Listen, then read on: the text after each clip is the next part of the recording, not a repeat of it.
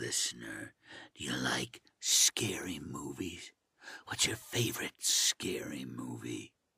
Well, Jay and Mike like scary movies too. You should go and subscribe to their podcast. We watched a movie. Because if you don't, I'll gut you like a. Well, I think you get the idea. Enjoy yourselves while you still can. This episode is brought to you by the Slash and Cast Podcast Network. Learn more at slashandcast.net. hey guys. Hey, Nathan Costello says, Biscuit Boy, I've seen you in here, you effing liar. Don't you lie to me in bed. Evening booze. Evening booze. Hey, Jay, scoot that mic back, man, if you can. How about that? That's perfect. Yeah. That sounds sexual. Oh man, Michael Stapp says live. Thank you, sir. Thank you very much. We never know. We're just unprofessional from top to bottom, guys. It's gonna be a fun night. We got a fun fucking show, man. Ah, damn it! I Yeah, cursed yeah, in the yeah. first minute. Shit. Yeah, yeah, yeah. What'd you say? I said fuck, You said mother trucking. and then I said shit. What the fucking cunt? Damn it. Shit. Poop. Just We're never gonna get verified. Never. It's- that's all I want for Christmas. poop, Ron. Just poop. Give me that check mark. Honestly, dude, I don't think the check mark's a good thing anymore because then anytime you say anything, everybody's like, "Oh, great, the verified guy's got something to say. He thinks he's fucking special." So maybe it's a good true. thing we'll never have never and will never get verified by anybody. I don't know. I don't know. How's everybody doing on this Monday night? Did everybody have a shitty day at work, as Monday requires? You must. This is the way. It's a part of the deal.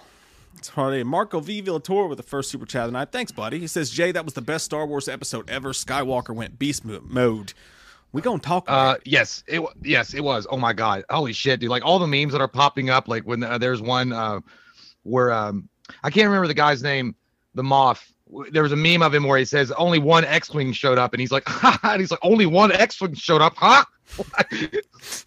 oh man, it's so good. It's like I, I'm not shitting with you. One of the best moments on television I've ever seen ever. By the way, I guess that's not a spoiler now. I saw someone post it on Twitter. It was like Screen Rant or something. They just posted yeah. a picture of it and they were like, how this scene happened? And I was like, God damn, guys, it's been like two days.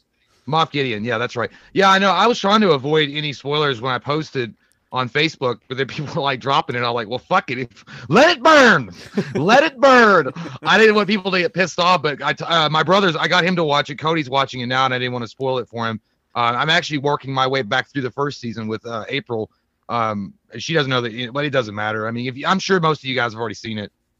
Yeah, I think I think once once the news sites start posting it, it's fair game. But just be forewarned, Jay's going to give his review for uh, the Mandalorian season three, and uh, apparently the spoilers are out there. So I don't know if you want to check back with us in like 20 minutes. If you don't want to have it spoilers for you, put the old school earmuffs on or what you want to do. But just in case you don't want it spoiled Just, for you, just say, just say earmuffs. Then you can say fuck, shit, whatever. Right, just say right, earmuffs. All right, Frank. You know, I just didn't want the kid to hear curse words. It's not gay. He's like, don't abuse it. I just watched like 20 minutes of that last night before I went to bed. I love that movie. classic times. Yeah, man, I I, I love that. That like I, honestly, it it it uh, shuffled up my favorite TV shows after I watched that. Like uh, right now, it's setting at Sopranos, Cobra Kai, um, The Mandalorian now is third. Fourth is uh yeah, fourth is um, well I was gonna say Oz, but fourth would be Breaking Bad, then Oz at fifth. You do love Oz. You're an Oz watching son of a bitch. You I love those son of a cock swingers. those cock swinging. Hey man, you don't don't judge it until you ever see those soap those soap suds running down the crack of another man's ass. Don't you dare judge. don't you dare judge, Johnny boy. Uh, so we might as well get into it. We're already talking about it, man. Like, I, and again, some people thought when we post this that I'd watched it too. I've not. I've only seen the first episode of Mandalorian, and while I liked it, I just don't have the time in my life for a new friend right now. To quote Cable Guy Jack Black, or uh, not Jack Black, but Matthew Broderick to Jim Carrey. But uh, yeah, uh, I, Jay watched that, and I watched the WWE pay per view last night. So we're gonna take turns giving our reviews to each of those things, and uh, that's just the way it is. Can so, Stone Cold said so. This is the way. Oh yes. So how was it? Man, oh god damn. I mean, th- there's no like if there were a Richter scale, that motherfucker broke it and then shit in the mouth of whatever held it before. Like it literally went off the rails, dude. Like it's one of the best dramas uh, I've ever seen, and it, and it really is funny because it's it. It's got a it's got a western style feel to it throughout the entire season one and season two. They keep that up. It's like High Plains Drifter, Outlaw Josey Wales, uh, Pale Rider, all those awesome Clint Eastwood oldies mixed in with like the sci-fi drama, and dude, they they they nail it.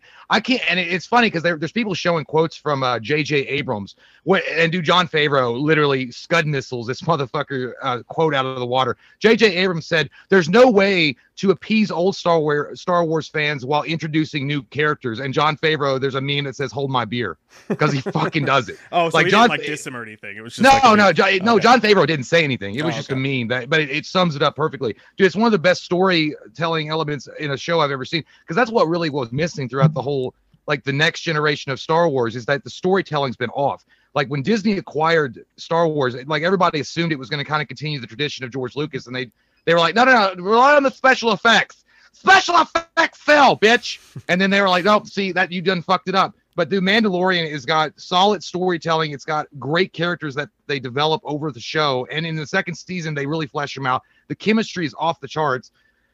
And, and I, I don't know the, the ending when you get to the last episode when you find out who that is that's walking down there do your face like i i like i was like no that ain't it. That ain't it. Because i saw it and i was like that's shit. That's a lie. That's a lie. And then i saw it when he was got when he got closer when it revealed. I was like holy fuck it's i went straight baby yoda and i was like uh yeah dude, it was fuck i mean might as well we might as well get it out here. Uh the the ending for this show so spoiler alert here uh the the big the big surprise ending Well, ha- is uh hang on. I didn't mean to cut you off. Hang on real quick because this super chat's about to disappear and we'll lose it. So, Okay. uh, Sean Tubby one two three. Thanks, buddy. Says number one, what's up, glow sticks. Number two, five five layer burrito from Taco Bell. Number three, Good low key J got style. Number four, Mike is my emo country man. Number five. so- Sorry, y'all. No song uh, request for this week. Peace. I like that emo country man. I like it. I like it. You know what? If you just sent a Christmas card with all that stuff on it, you would be best friends with us for life. That's That's, like- all we need. you can write a good song, but you can also chop some fucking wood. Uh, Joe Medeiros, thank you for the super chat, buddy. Says Jon Favreau is really doing a great job with the Star Wars universe. He is. He, Jon Favreau is is killing it. Absolutely killing it. Uh, and again, it's just really interesting. You take someone like Jon Favreau, who is showing that he can take stuff like properties that are pretty much dead in the water and rescue it. I mean, I'm not saying Star Wars was dead in the water, but it's been on life support for a little bit. And John Yeah. Favreau's reaching and, and pulling it out of the dirt. I mean, and again, he's just relying on great storytelling to tell the story. I mean, yeah, the special effects are there, and like the story, you don't need to rely so much on that to tell the story. The character building and those arcs that he sets up is what's important. I mean, you look at Iron Man. I mean, he took Iron Man, which was a mid-tier Marvel character, and made it phenomenal, made it huge. He did the same thing with Elf. I mean, he, you know, he said, "I want to make a Christmas movie," and he made a cult classic. so I'm just saying, it's all about story and how you how you execute it. But yeah, so this is spoiler right here, because I just I, I think everybody wants to get to the bantha in the room. That's Star Wars reference. Uh, the bantha, but uh, I don't know what that means. it's a it's like it's a little never mind I it's get a it, it's yeah. a yeah Inside it's a, baseball. uh, it's a Hoth. It's it's from the planet Hoth, the snow planet where St- Santa Claus lives. But no, um, uh, so the bantha in the room, I suppose, is that Luke Skywalker does show up. He shows up at the very end of season two. I mean, I'm talking. You know the hallway scene in Rogue One. Yeah. They replicate that with fucking Luke Skywalker, dude. Oh. Like an X-wing flies in, and it's just a lone X-wing, and uh, Moff Gideon's like, "Ha ha! It's only want, X-wing." And then you're like, "Wait a minute, there's one X-wing," and there, there was like a tingling in my wiener hole, and I'm like, "There's no way, there's no fucking way." And I was like, because Baby Yoda had reached out to the Force right before they got to the right before he got captured, and he sent out a signal to any Jedi that were uh, uh, available to come, you know, get him. And I was like, "There's no goddamn way." And he fucking shows up, dude, and he rules that shit. Like you see his green lightsaber extend like his wiener, and he just fucking mops the floor with these imperial dude. Like it's the coolest shit I've ever seen. And they use de aging on his face to make you know to make him look young because this takes place five years after Return of the Jedi. Yeah. Holy shit, God, dude! And then it's a really sad moment because does it look good though? Does the CGI look it, good? it, the mouth the mouth's kind of fucked up a little bit, but otherwise it looks good. I mean, it looks good for a you know a TV show anyway. I mean, they didn't do a bad job uh, at all. And uh, Mark Hamill played it. They just used a body double, and then they used the de aging on his face. And then and Oh, then on, on top, yeah, and then dude, like one of the fucking. I'm not saying I cry because there might have been pajama wearing ninjas that snuck into my room late in, late in the evening while I was watching and cut a bunch of onions. It's too cold for those goddamn ninjas. But uh, there, there's a there's a scene where the Mandalorian like their creed is to never remove their helmet, and he has to give Baby Yoda to Luke Skywalker so Luke Skywalker can take him and train him in the ways of the Force. And uh, Baby Yoda wants to see his face, and Mandalorian takes his helmet off and shows his face in front of him. And It was the first time he'd ever shown it to a, another creature Uh, well, he's shown it earlier in the season, but the first time he'd ever shown it to Baby Yoda, and dude, I was like, I mean, that was it. I melted. I fucking, I, I look like Ivan Ooze crying. Like I had to look at myself in the mirror, and I was like, you know that, that thing in Dane Cook. It's like you just continue staring at yourself when you're ugly crying, and you just cry more.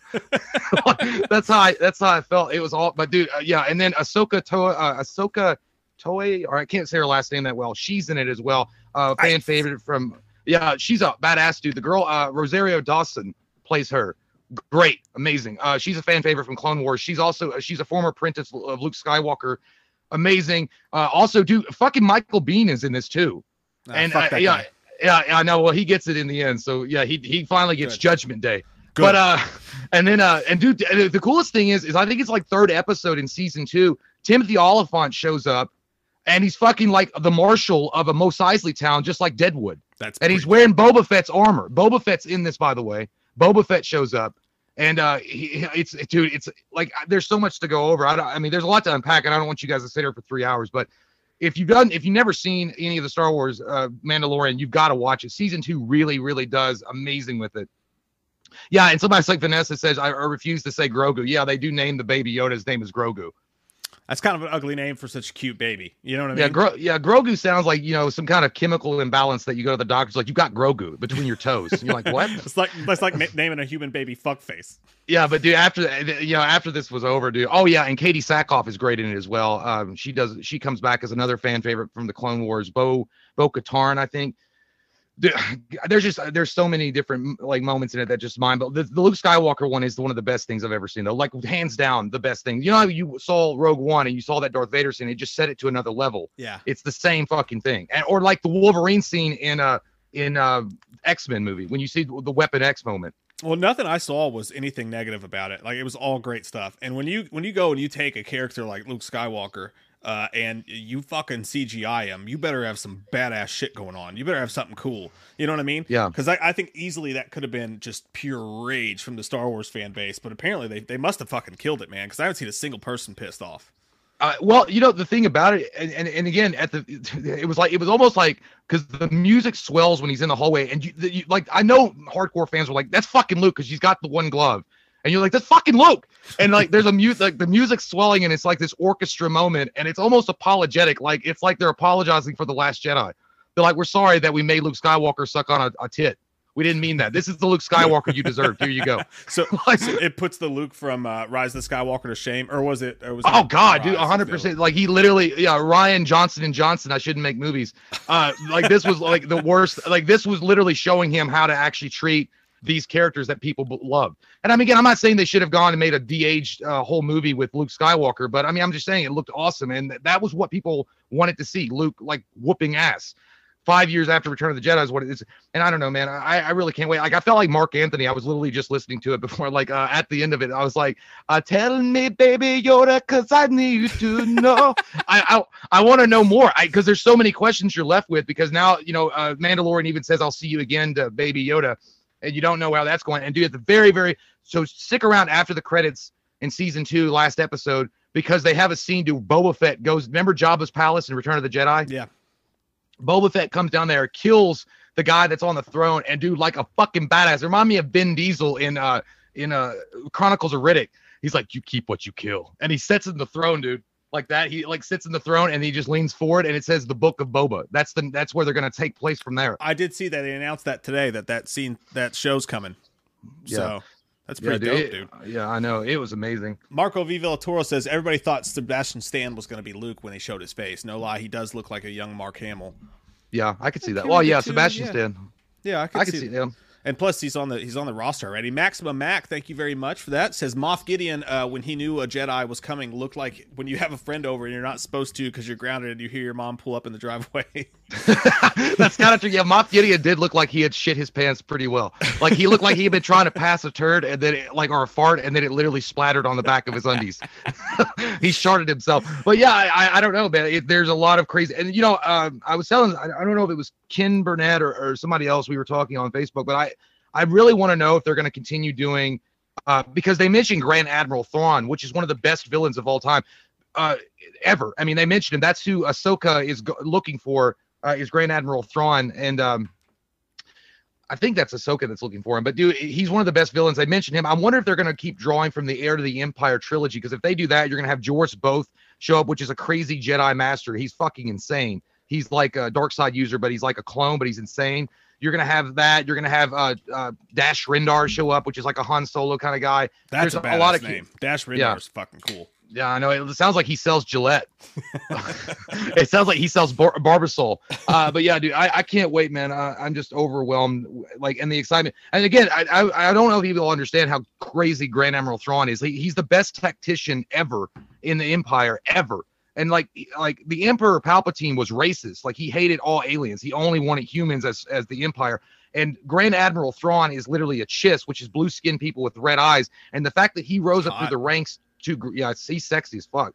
But he rose up through the ranks as a Grand Admiral showcases his ability and how badass he really is. So I mean, it's going to be amazing if they show him So, do you think that the, the third season was the best of the three? second season. The second season was the best. Was this just the second season? Yeah, just the second season. Oh, I thought this was the third season. I even No. think I put that in the fucking description. People are gonna be like, "Damn, these motherfuckers got those those uh, screeners on lockdown." I thought they must they must be working for the Imperial. That's what they're throwing people off. Uh, yeah, it's the second season. It's Oh, quite- yeah, I liked it better than the first season. season. Okay, so it's even better. Way I, more, uh, way more emotional. I dug the first episode, man. Like I said, I, I have I just haven't gotten back into it, but as a as a non Star Wars person, I, I enjoyed the shit. I, I just even be, being a non Star Wars person, the, the the pilot episode had me going, okay, this is way better than the the the like uh, retail version of Star Wars they've been pumping out lately. It felt like Yeah. there was a story there, you know. Yeah, well, that's what that's that that was the downfall of what Disney did. If you look at the sequel trilogy, starting with the Force Awakens, the Last Jedi, and and, and Skywalker, whatever, it's uh, Skywalker Rising. I don't remember what the last. I really the, the Rise of Skywalker. They're so disjointed from one another. They don't even feel like a trilogy. They Yeah. just feel like separate movies that they're trying to bridge together and squish that shit together like Legos. Like it's like Lego pieces that don't fit Yeah. and you're like a frustrated dad trying to put it together for your kid and you just squish it together like here it works and it was like React to what the audience wants rather than having a cohesive story to begin with. yeah and i don't i don't think that they if they had if they'd really i really wish they'd had jon favreau and the problem is i think that jon favreau understood that if he'd made a like a, a studio movie with his ideas like there would be way too much studio involvement that's probably what happened to jj abrams there's Yeah. a lot of chefs in the kitchen that want their ideas in the movie I think Abrams was perfect for that first film, and I like the first film, uh, Force Awakens. Like I thought that was good. Like I think we gave that fucking ten, just because you bring Yeah. Star Wars back and you give everybody what they wanted, what they expected in the last three movies that Lucas had come out with with the CGI Jar Jar Binks shit. Which, by the way, is it seems like it's looked that shit's looked on way more favorably now than it was when it came out.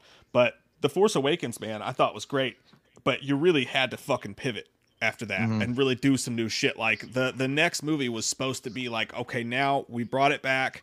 We reintroduced everybody. You know who the fuck they are. You know what we're doing. Now we're gonna fuck shit up. Kind of like what Halloween did to Halloween Kills. Like Halloween came back, it reintroduced Laurie, it reintroduced everybody, and now Halloween Kills apparently goes fucking buku nuts.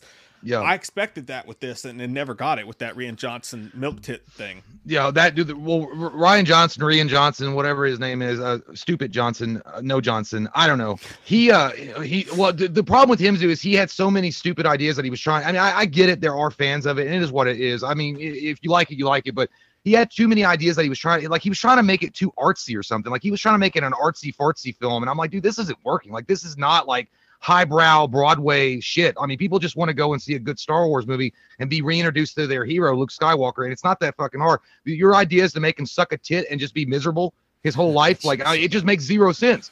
And, and he and he coming out later and said he was a fan of Luke Skywalker. I was like, that doesn't. I mean, you even have your star going on television or t- on Twitter and saying stuff like, "Yeah, that's not what my Luke would have done," and then having to tr- retract the statement and be like, "No, I didn't mean it like that." I was like, "Yeah, you did, dog." Yeah. Don't you back off that. Sometimes you got to stand up to, to Papa Doc. Tell Papa Doc how it is. Yeah, dude. Hamill did Fuck the come free out. and he was world. like, no, I, this is not my shit. I just did what they told me. Yeah, because they he, and then you then JJ comes in and, and he's basically just putting up like whatever scraps are left around the debris and it's like, all right, well I'm gonna super glue this hot shit together and give it to the fans. Be like, I'm sorry, this is the best I can do. Yeah. That's all they did, and, and, and it sucks because maybe J.J. Abrams really did have an over arc like story that he just didn't get to tell. I, if Jon Favreau had been in there as executive producer and writer of the story, and then kept everybody else out of the kitchen, I don't know. Maybe it'd been a different story. But I, I you it sucked, dude, because you got you had Carrie Fisher in her, one of her last roles ever.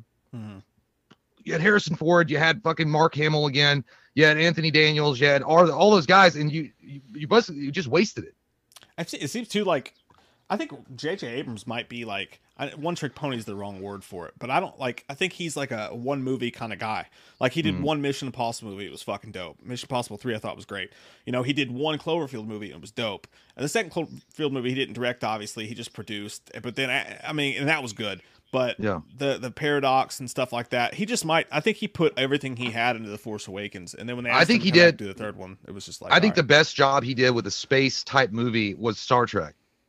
Oh, that's the other one, yeah, Star yeah, Trek. I So think I he- think he yeah he directed Star Trek. I think he direct directed two, both one, of them. I think he directed both of them. but yeah. the second one, while it was good, it still didn't have the same flavor as the first movie. Which I yeah, guess Star Trek. anyway. Star Trek was amazing. It might have been that he just had a lot more uh, like pressure on himself because J.J. Abrams had come out many times and said that he was a huge fan of the Star Wars material. Yeah, And Or- I, I mean, he was like beloved, like he knew how beloved it was. I'm not saying that Star Trek, don't you dare start no Trekkie fucking Star Wars situation in here, but I'm just saying I, maybe he was like a lot more intimidated by Star Wars than Star Trek. I mean, I'm not trying to throw any shade at Abrams. I'm just saying, if you think about it, though, if you actually think about it, if you look at his filmography, maybe he's he's a director that like there's a lot of it's pretty to look at.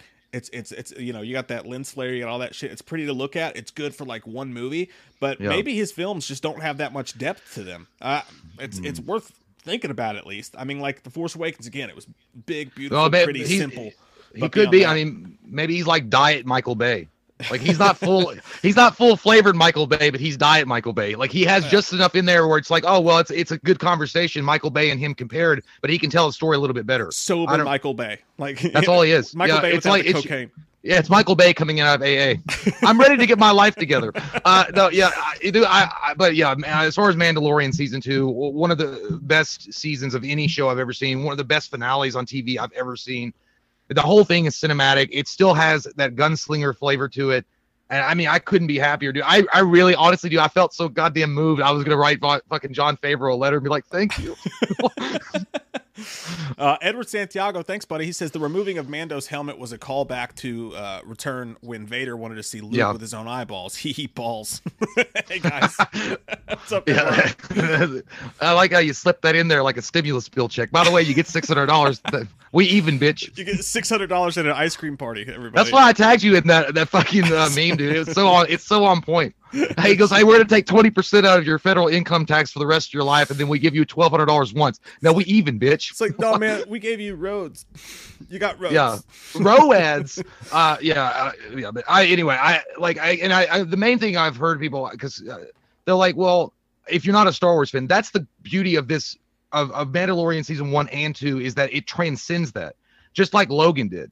Yeah. Because even if you weren't a comic book fan, you could watch Logan and be like, dude, this is a badass, like No Country for Old Men style movie. And that's exactly how The Mandalorian is. That's that's pretty my- badass. Jamie Wright says it perfectly, man. It said uh, JJ is all about the box, uh, referencing. I think he did a TED talk once. I watched that. He was talking about it's all about when you're when you're writing and shit. It's about a mystery box. So you got this box. Oh. The audience doesn't know what's inside of it. You want to run your story around that. It was a really interesting uh, talk. But he said uh, he's all about the box. He's good at setting up mysteries, but he doesn't ever reveal what's in the box, so his payoff sucks. Uh, he did a TED talk on it. Okay, that's exactly what I was talking about. Yeah, well, that makes sense. I mean, did, wasn't he behind Lost? I mean, that's like the quintessential like box I- fucking. I thing. when the, I I never even watched that because I heard it was a fucking smoke monster at the end. I'm like, I don't give a shit. The smoke like, monster, that's yeah, dude. The smoke monster was the was the way bigger disappointment than the end of the the whole series. The end of the series pissed a bunch of people off because they did the flock thing and the shepherd thing. I, that confused me a little bit. I didn't love it, uh, but the biggest disappointment was not the end of that show. It was the fucking smoke monster being a goddamn puff of fucking smoke like a As- fart. You know? as soon as I as soon as I saw that or heard about that, I'm like, I'm not watching that shit. If you've spent that long, you know, working it up, and it's literally a fart cloud yeah, that's dude. coming after you, I was like, nah, I'm not. I'm good. that good. was such a cool setup, man. You're on this fucking island, you crash there, you're meeting all the characters, you're getting their backstories, you're into it, and then all of a sudden the trees start shaking and you hear a roar. Yeah. You're like, "Fucking Jurassic Park, man! There's gonna be a monster." And then it's like, "No, it's the it's the cloud of smoke." This dude, the devil's vaping and just puffing his smoke out from the ground, Smoke man, here I come. and it was Smokey. it was it was a mechanical fucking smoke monster. It was a man-controlled smoke monster. It's the dumbest shit ever, man. Smokey Robinson in the house. Uh, it, it, like it reminded me of the same kind of shit in Fantastic Four, uh, Rise of the Silver Surfer, which you know I have my opinions about that, but I thought we were finally going to get to see Galactus, and he just runs up there and it's a fucking electrical cloud. and you see two eyes, and I was like, "This shit looks like PS2." the final boss is PS2.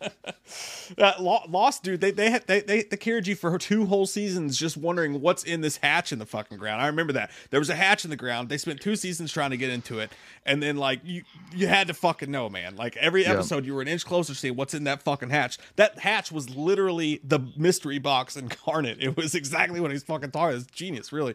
It was like one of those. Uh, what is that thing called? That those those jelly beans. Like when you spin you spin the thing, and you might get one that tastes like a sock. Bean Yeah, boozled. bam, bam, beans. will- Yeah, you got one that tastes like a fucking sock. You're like, God damn it, I knew it. Exactly, man. So what do you what do you give it out of, out of ten for the the season? No, it's two? a it's a it's a fucking ten. I mean, it, the the the, uh, the whole thing, like the whole season, is a ten. I mean, I, there wasn't. I mean, as far there might have been like some uh episodes that were a little slower than others, but as far as like pacing, it keeps it up really well. Like, I mean, as far as payoffs and and you know the emotional uh, adventure that you go through, like it's perfect. It stays consistent through each episode. Yeah, um Scotty Boy Rule says I suggest you rewatch the show because you're completely wrong about everything. about Lost, I guess so. I mean, maybe one day I'll I, I haven't. I, I've never seen. I've never. I, I refuse to watch it. so I'm not gonna. it's been it's been a long fucking time since I watched that man. Uh, but that's awesome. So you give season one a 10 too. Is season two better than season one though? I, I yeah, it's it's it, yeah, but yeah, but like season one is still like nine point nine nine nine nine, almost there, but it's just season two just goes a little bit further. All the way with her. that's awesome, Yeah. dude. I'm, I'm glad it's fucking good. I'm glad Star Wars people have something to be pumped about after this. yeah, like season one is like when you rub your tip around the temple, and then season two is when you go in. oh shit. yeah, it's like can't the foreplay. The foreplay is over. season three is gonna last one episode. season three is when you impregnate her, and then you have child support. it's gonna get bad. Of course, I guess shit usually does get bad around season three for most of the Mm-hmm. shit. But uh, all right, man. Well, that's fucking dope. I like it. I like it. Mm-hmm. Uh, guys, so we're gonna do one more thing. We're gonna talk about the WWE thing, shoot the shit for a minute, and then uh, about at the one hour mark, we're gonna take our quick break. But when we come back, really cool, uh, really psyched about this. We're gonna start doing a little bit of interviews and stuff on these live streams a bit, and uh, we're gonna have Gareth West, who, if you don't know, it's fucking dope. And we'll show you the trailer for this when we come out of the break. But there's a Power Rangers fan film coming out called Red Rising and it's about the the the red Power Ranger, Jason, the best Ranger. We'll, we'll talk about that. It's not true. But uh, the best Ranger always. Um, but it's about his PTSD after losing his powers as a Power Ranger as an older guy. So it's got this Logan spin to it. Uh, there's a short, really cool trailer, and those little glimpses you get of actually the Red Ranger in action will fucking floor you, man. Uh, it blew me It was- away yeah. the first time I watched it. It really did. It was amazing. But uh, no, uh, Gareth is the he he does a lot of uh, anime voice acting, which is pretty dope. He's got a huge IMDb listing of anime voice acting he's done. He's the star of it. He plays Jason the Red Ranger in the fan film, and he's also the writer of it. So that's gonna be pretty cool to talk to him, and we'll do that at uh, right about nine o'clock. He's a Eastern. triple threat. Yeah, Triple threat match. kind of guy. Uh, but no, uh, so the other thing that we're going to talk about, uh, I don't, you didn't get a chance to watch the, the WWE thing from last night. No, I can't. I, I uh, Mike texted me and asked me to, if you wanted to watch it. I, I can't get into it. I guess I'm just so far removed and so behind the curve. I, I can't. I, the Fiend is cool. I saw Yeah. his, you know some of his interests. I just I mean I don't know. I can't get into it. Dude and, and i don't really for the most part either. Like i'll i'll catch a pay-per-view every once in a while. Like it's I, i've missed like six pay-per-views that i watched this so before i say anything about this i'll let you know a full frontal male nudity. I am not i've not kept up with the wrestling i the nxt all that shit. Don't know what the fuck's going on. This is a pure just like, Credibility revoked. Casual casual fan You know somebody's gonna be like somebody's just like revoked. This asshole doesn't know shit. it's true, dude. Like I go, like whenever I'm watching them, like I gotta talk to somebody about it. So I'm like, I'm on Twitter. I'm like, fuck this guy, and everybody's like, you fucking dare? Yeah, dude. You fuck. I made fun of Daniel Bryant once, and like the internet fucking ate my ass, and not in a good way. I, it was crazy. But they crittered it. Like cri- Christ. but as a casual viewer, just sitting back, I watched last night after uh, a, long day of FanDuel and football watching. Uh, I had to watch. that. I wasn't going to watch the fucking Browns and the Giants play because who wants to watch that shit? But uh, by the way, the Giants got their ass kicked last night. I know. I saw the I saw the final score.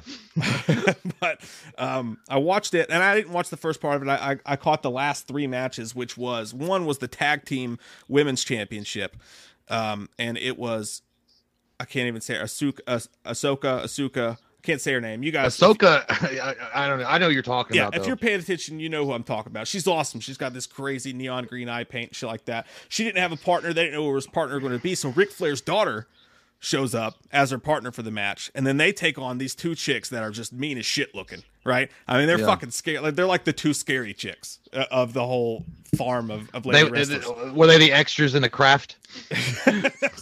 Yeah, like, they could have been. Uh, fucking scary. But no, the only thing I want to say about that is it was the best wrestling match of the entire night. The, Yeah. the- like as far as an actual wrestling match goes, just watching them actually fight in the ring, fuck the story, fuck all the all the fanfare and shit like that. Just watching them wrestle, they blew away everybody else all night long. Fucking the best of it, man. And uh, for the last couple of them I've watched, the women have. Like the women wrestlers are just. It's like it, it's the opposite of what you would think. Like they're not about the drama. It's like let's get down to fucking business and fuck each other up inside this ring, and I like that. Uh, That was kind of like old school boxing. Yeah. When they had the women boxing matches, Oh, those were were- some of the best boxing matches ever. they really fucking were, dude. And it was the Them, same. them bitches brutal. I was like, shit. Yeah, they come in there with those dreadlocks and, or those uh, the cornrows fuck you up, man. But it was great, Yeah. man. They, they were awesome. Ric Flair was there. He was watching his daughter on the screen, which was pretty cool, styling and profiling. But uh, no, the uh, that match was great, man. That was a really fun match to watch. It was great. Like I don't know my shit, but technically it looked awesome. They were fighting. They were doing a great job. It was fun. Uh, the second match I watched. Uh, I have a very opposite opinion of the internet on this. I did not enjoy it whatsoever, and that was Roman Reigns versus uh, Kevin Owens. Uh, it wasn't Hulk Hogan versus Ultimate Warrior. I wish. Who wins the Who wins the best? oh, I can't say anything about Ultimate. He's he's gone. But fuck yeah. it. They keep bringing out the old guys, so like you never know. Wait till the next. Well, Ultimate. Warrior's dead, so I can't really say. Well, I don't want to be mean about it. Hogan. Hogan will come out for that ratings boost though, but um, yeah. no man, like the the uh, man the, the Kevin Owens Roman Reigns match, I just I didn't enjoy it at all. Number one, the story was like it was this it was like Vin Diesel and Fast and the Furious. Like all, all Roman Reigns kept talking about family because he had his cousin there who looks just like fucking Russell Wilson. By the way, I kept thinking Russell Wilson was running. It's like, my God, that's Russell Wilson. you know, but uh, you hear the like the Go Hawks theme song come on, but. No, it was just it was this whole family thing. Uh, Roman Reigns thing, I guess. His whole stick is like, I'm the head of the table. I'm the head of the table. You know, and I respect Roman Reigns because he came back from cancer. Did your dad tell you that? he, I guess he's trying to tell Kevin Owens that he has to show him respect because he puts food on his table because he's the biggest wrestler. Again, I don't know. I'm just guessing. But that Yeah. storyline, just to me, from it was fucking dead on arrival from the beginning. It just didn't care, didn't give a shit. But anyways, they start wrestling, and it's a tables, ladders, and chairs match. So you know they put the they put the belt above the ring, and you gotta you gotta climb the ladder. So it's a really cool idea. I've seen some great matches of them doing it that way. But they start fighting, man, and Kevin Owens goes after him. He beats him up or whatever. But once they got going, it was way too fucking much. Outside the ring, I hit you one time, and then you you you, you do the ah ah yeah and like you, you do that and then like they're like how can he take any more punishment and then the other wrestler slowly walks over and he smacks him in the tit and then like he does something else horrible to him and then it's five minutes before they actually interact again because they're both so busy like That- and, like, oh, they're, they're doing the overacting. yeah, throwing Roman Reigns is throwing his hair back. Like it was, it was so much of like I hit you one time. There's five minutes before you interact again. I'm gonna slowly walk back over to you and hit you again. They didn't actually. It didn't feel like they wrestled except for one really badass moment where Roman Reigns put Kevin Owens through a table because he got bitch smacked, Oh, dude. Because Kevin Owens is on the ground and Roman Reigns walks up to him. He's like, he's like barely like tapping him in the face, like get up, get up. You're embarrassed. You're embarrassed. I thought you were gonna say the other guy went, oh, oh, It was the, oh. he was giving a tiny smack, and then Kevin Owens stands up and just fuck, dude. He bitch smacked. It was a good smack. I mean, it was right Dude, across his face. Some of the best fighting. I loved it when Hulk Hogan was in the ring back in the day, and he punched somebody. He goes, Asa, Asa. he he goes, Asa, Asa, It reminds me of uh, uh, uh, Cobra Kai when he's like ice, ice. ice. I keep waiting for someone to do that. But anyways, yeah, I mean, he did put him through a table, and that was really cool. It looked cool the way the table broke over his head, and Roman Reigns, you could tell, had a cut on his back. That was a pretty cool little scene. And then Roman Reigns goes to do it again. Kevin Owens moves out of the way. He runs into a thing, and then there's 20 goddamn minutes of someone climbing up the ladder so slowly, and like you can tell that they know they're not going to get it. The announcer's like, "Oh my God, here it comes! My God, he's gonna win the whole thing!" And like, but as he gets to the top, he reaches out to touch it and realizes that the guy who's supposed to tackle him's not there yet. So he's like, "Ah!" I'm gonna get it. I swear to God, I'm gonna get it. I'm. It's almost there. the timing was just off. Like Kevin Owens, like sat up there and like touched and rubbed. He did everything but fuck that belt on its feet before someone finally came in and tackled him because you know he wasn't gonna win the goddamn thing. Uh, Quality programming right there. He fucked his own belt and he wipes his ass with a contract. Get a load of this guy. Lone Rangers. that's, uh, dude, that's why I was like, I even tweeted out, I was like, the, the announcer was just like, Kevin Owens has been through everything tonight and overcame it. I was like, yeah, except for the fact that he can't undo a fucking belt. I mean, literally, he went through all that shit and he just couldn't get the belt off the rack. He kept getting knocked down. Roman Reigns won. I just, man, I was not a fan of that match at all. I, I, I don't know. I don't know if it's true or not. I, again, I don't really follow wrestling that much anymore. I swear, though, I thought there was a lot of uh, content, or not content, but discontent uh, for Roman Reigns. Like Roman Reigns wasn't really accepted by a lot of the community after he beat. I don't know if he beat Undertaker or something like that. I know he had a, a fight with cancer, and then he came back. And then I think he got more people's respect. But I think a lot. I, I don't. I always felt like more people just didn't like him. Like Yeah. they never thought he was like that. Not that he was a bad champion, but more like a paper mache champion. Like they just didn't feel like he had a lot of charisma. It seems like it seems like WWE wants to push him out to be their main star. And again, this is I don't know my shit with this. Uh, it's not my lane. But it seems like they want him to be the big star, and the fans didn't respond to it. But they keep pushing him and pushing him and pushing him, despite the fans being like he's just not interesting. And I don't think that's the that, the the human being Roman Reigns' fault. I think it's obviously the character they've given him. They haven't Yeah. written something cool enough for him yet to really like get people going, get the people going. But yeah, he did have that battle with cancer. and He came back, and I think people appreciate that as they should. Uh, but it's going back to the same stuff now. It seems like. But uh, let me get a couple super chats here real quick, and then I'll go to the last match, which was really fucking crazy. Marco V Villatoro says JJ is a one-hit wonder, but with enough flair to leave a good taste. Woo! Well said, Hey, you know, we can all hope that when we get with our girls, eh? You just got to do it one good time. we got to hit it and quit it. You leave before she realizes what a chump you are. Mister, get me out of here. Uh, Yep. Gypsy Warrior, thanks, buddy. Says greatest wrestler ever is Drew McIntyre. I do like Drew McIntyre, man. He's a cool. I dude. don't know that. I don't know who that is. He's the huge fucking dude that just wears the simple black undies and the boots, and he's got that long Ah. black hair, and he's uh, Scottish, I believe. Drew McIntyre just sounds like a shortstop for the Atlanta Braves. Have you seen Drew McIntyre? he really does, dude. Drew McIntyre. Drew McIntyre's out there hitting all sorts of shit. So- with a base on double. Drew McIntyre. McIntyre. Jeff Harris, we here in Atlanta love our Drew McIntyre. Look at him hit that ball to the left. If there's gonna have to have a rocket up his ass to catch that baby. I saw I saw Drew McIntyre win like one of the last pay per views I watched. I think it was the Royal Rumble, and he was the last guy expected to win. But from the second he ran into the ring, I went, I like the cut of that guy's jib. He just looks like an old classic fucking no flair. You know, Yeah. I'm just gonna kick people in the face with my fucking 18 size boot. And he won the goddamn thing, and I was shocked as shit. And apparently, he's been pretty big since then. But Jeff Harris says, uh, "Do you guys have a favorite WWE or WCW entrance music? I'm just the sexy boy, sexy That's a- boy. That's a great one. That that that's up there, dude. Honestly, it's it's uh, I gotta go with it because he's not my favorite wrestler of the time, but I would always with uh, Hulk Hogan. I am a real American, fight for what's right. Because when you when you hear that song when you were a kid, and it goes when it comes crashing down, in it like you're like, oh shit, oh shit, it's the it's the it's the yellow machine. Go!" like you- I also like the I also did like Million Dollar Man because if there's a price on it, uh, the millionaire man always gets his way. I, dude, there were several really great ones from the '90s, man. When we watched, uh, uh, Diamond Dallas Page is probably my favorite, good one. just because he came out to that that weird like Kidz Bop version of Nirvana that he came out to with the bang. That shit was Yeah. awesome. That always got me going. Uh, NWO. I mean, that's fucking. That's a good one, man. yeah. That- that's great. that was that was awesome. And then uh, obviously Stone Cold Steve Austin, I think might be the best of all time. With that glass, breaks. uh, there was one I think that had a YouTube video on it. I think he got I don't know if it was Stone Cold or if it was The Rock because The Rock had a really good one too. But I don't know. I think it was the Stone Cold glass break has the biggest pop, like Yeah. if, as far as the audience eruption ever. Yeah, I think it does, dude. He was just talking about that on the Pat McAfee show too. Yeah. He was like, "I never fucking get sick of that, man. It's crazy." Um, but yeah, and obviously, like you said, Shawn Michaels is fucking great, dude.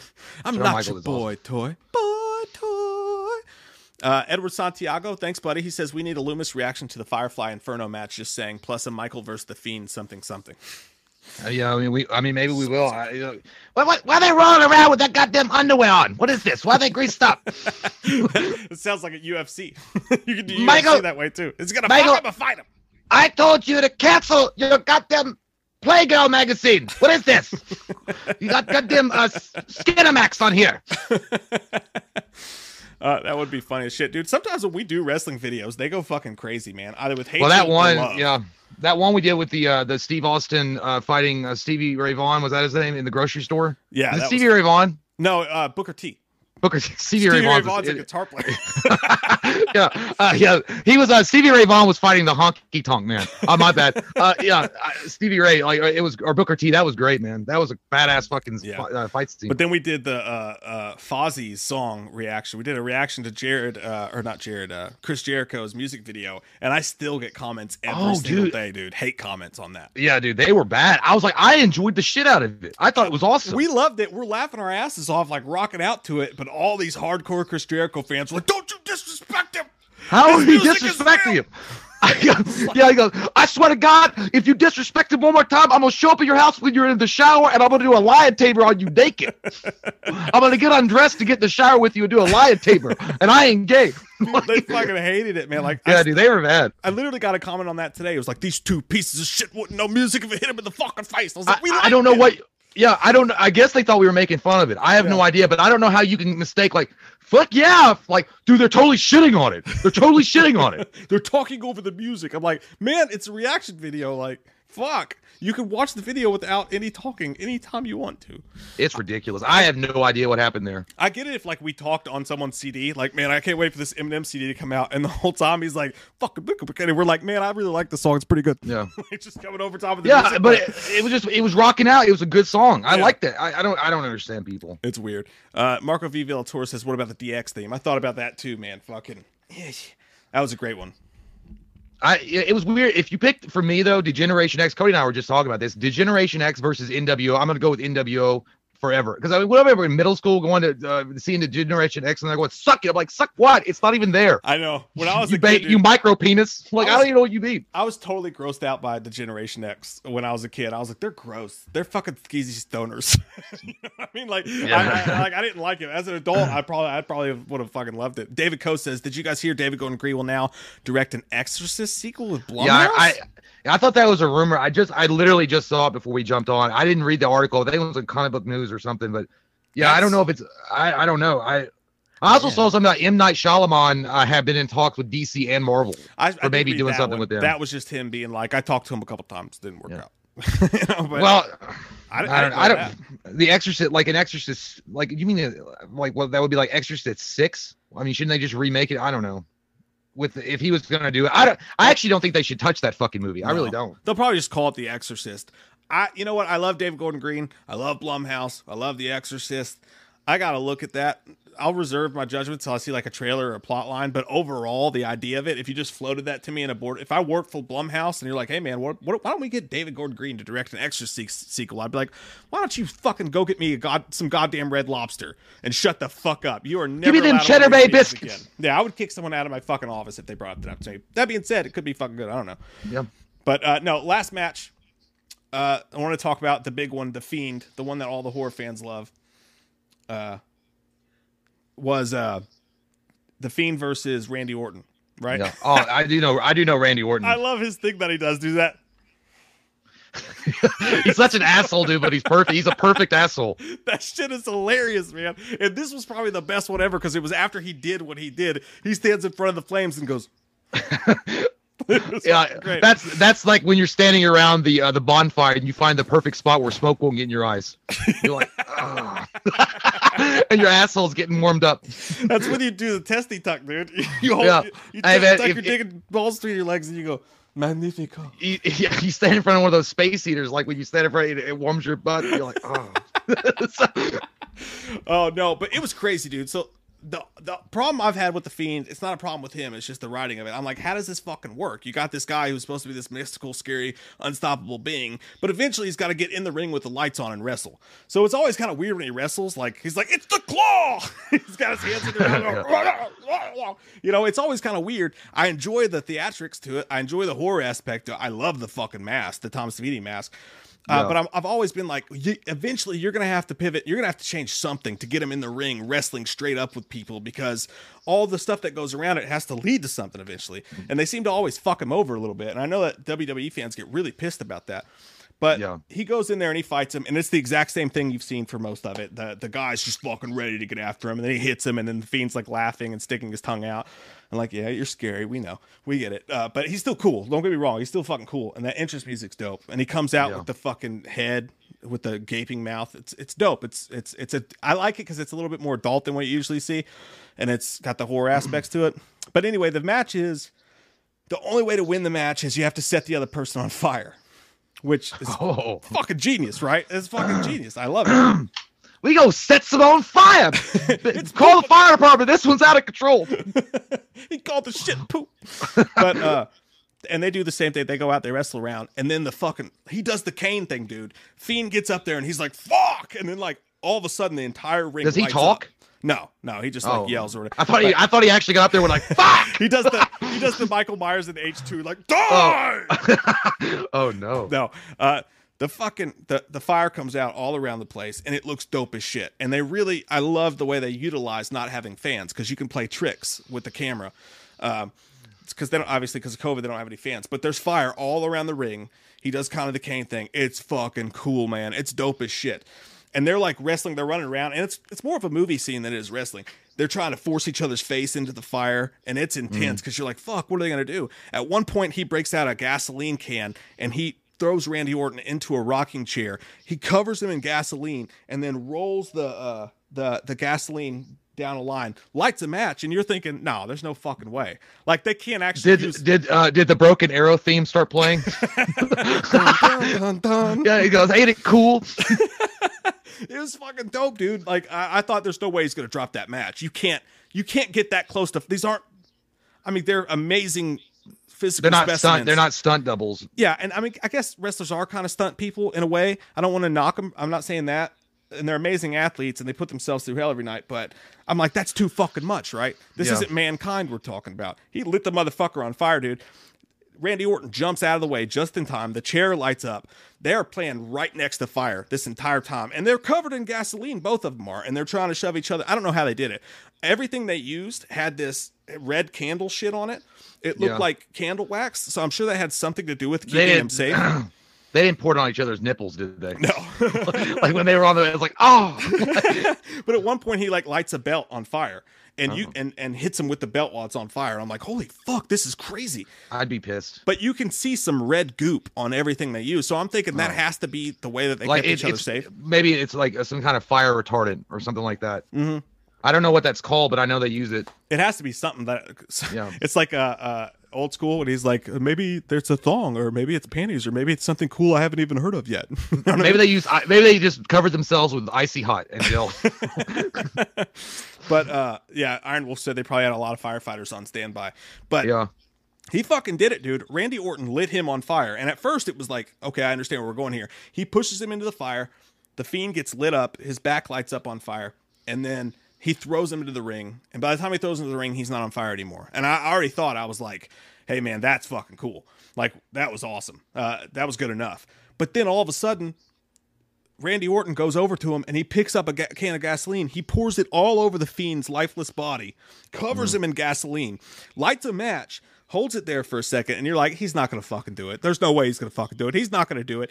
He lit that motherfucker on fire, dude, head to toe, completely burnt to a crisp.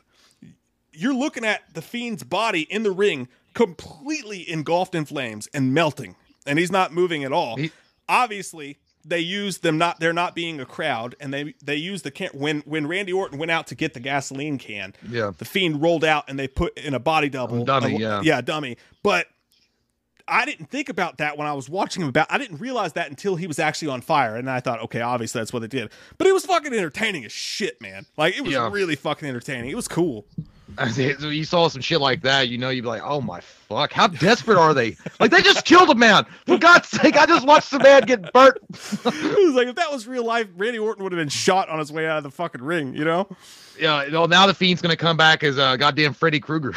like he's gonna have a boiler room that he rolls around with him to the ring. hey man, that's hey, that's some uh, that's some cool shit. I don't know. That seems uh, that that seems like some fucking Kiss Psycho Circus. it was dope, dude. I mean, you, and I, I, a bunch of people were really, really pissed They're really, really fucking pissed. Like, Why? It seems like a good show. yeah, it's, it's it's almost every single pay per view I've ever watched. You get on Twitter, everybody's like, "I've never watched this shit again." Fuck Vince McMahon. And I think where that comes from is that people want to see the Fiend win. Like he Oh. he seems to lose every match. He seems to get fucked over at the end of these, and they don't know if he's a heel or a, or a good guy or what's going on. It's confusing. WWE won't give him a straight storyline or fix his shit. But I think someone mentioned that he just had a kid in real life.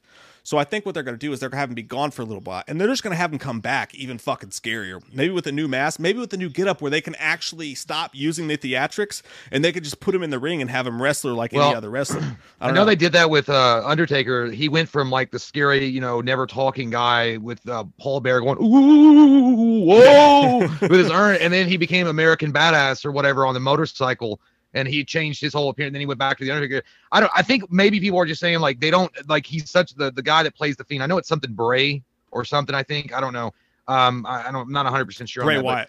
Bray Wyatt, yeah. Uh, that he uh that he's a really good talent and he knows what he's doing and and he's just being like uh, they're floundering they're floundering with him. They're not putting him in any kind of situations to get his like star up there. Like I, I Yeah. maybe that's what they're pissed about. I don't know. I don't watch it enough to know, but There's also an apparent push for uh, from the like the studios, as what I read, uh, and people that really want the WWE to become more adult because I they mean it's pretty it's adult. They Yeah. got lingerie matches and everything.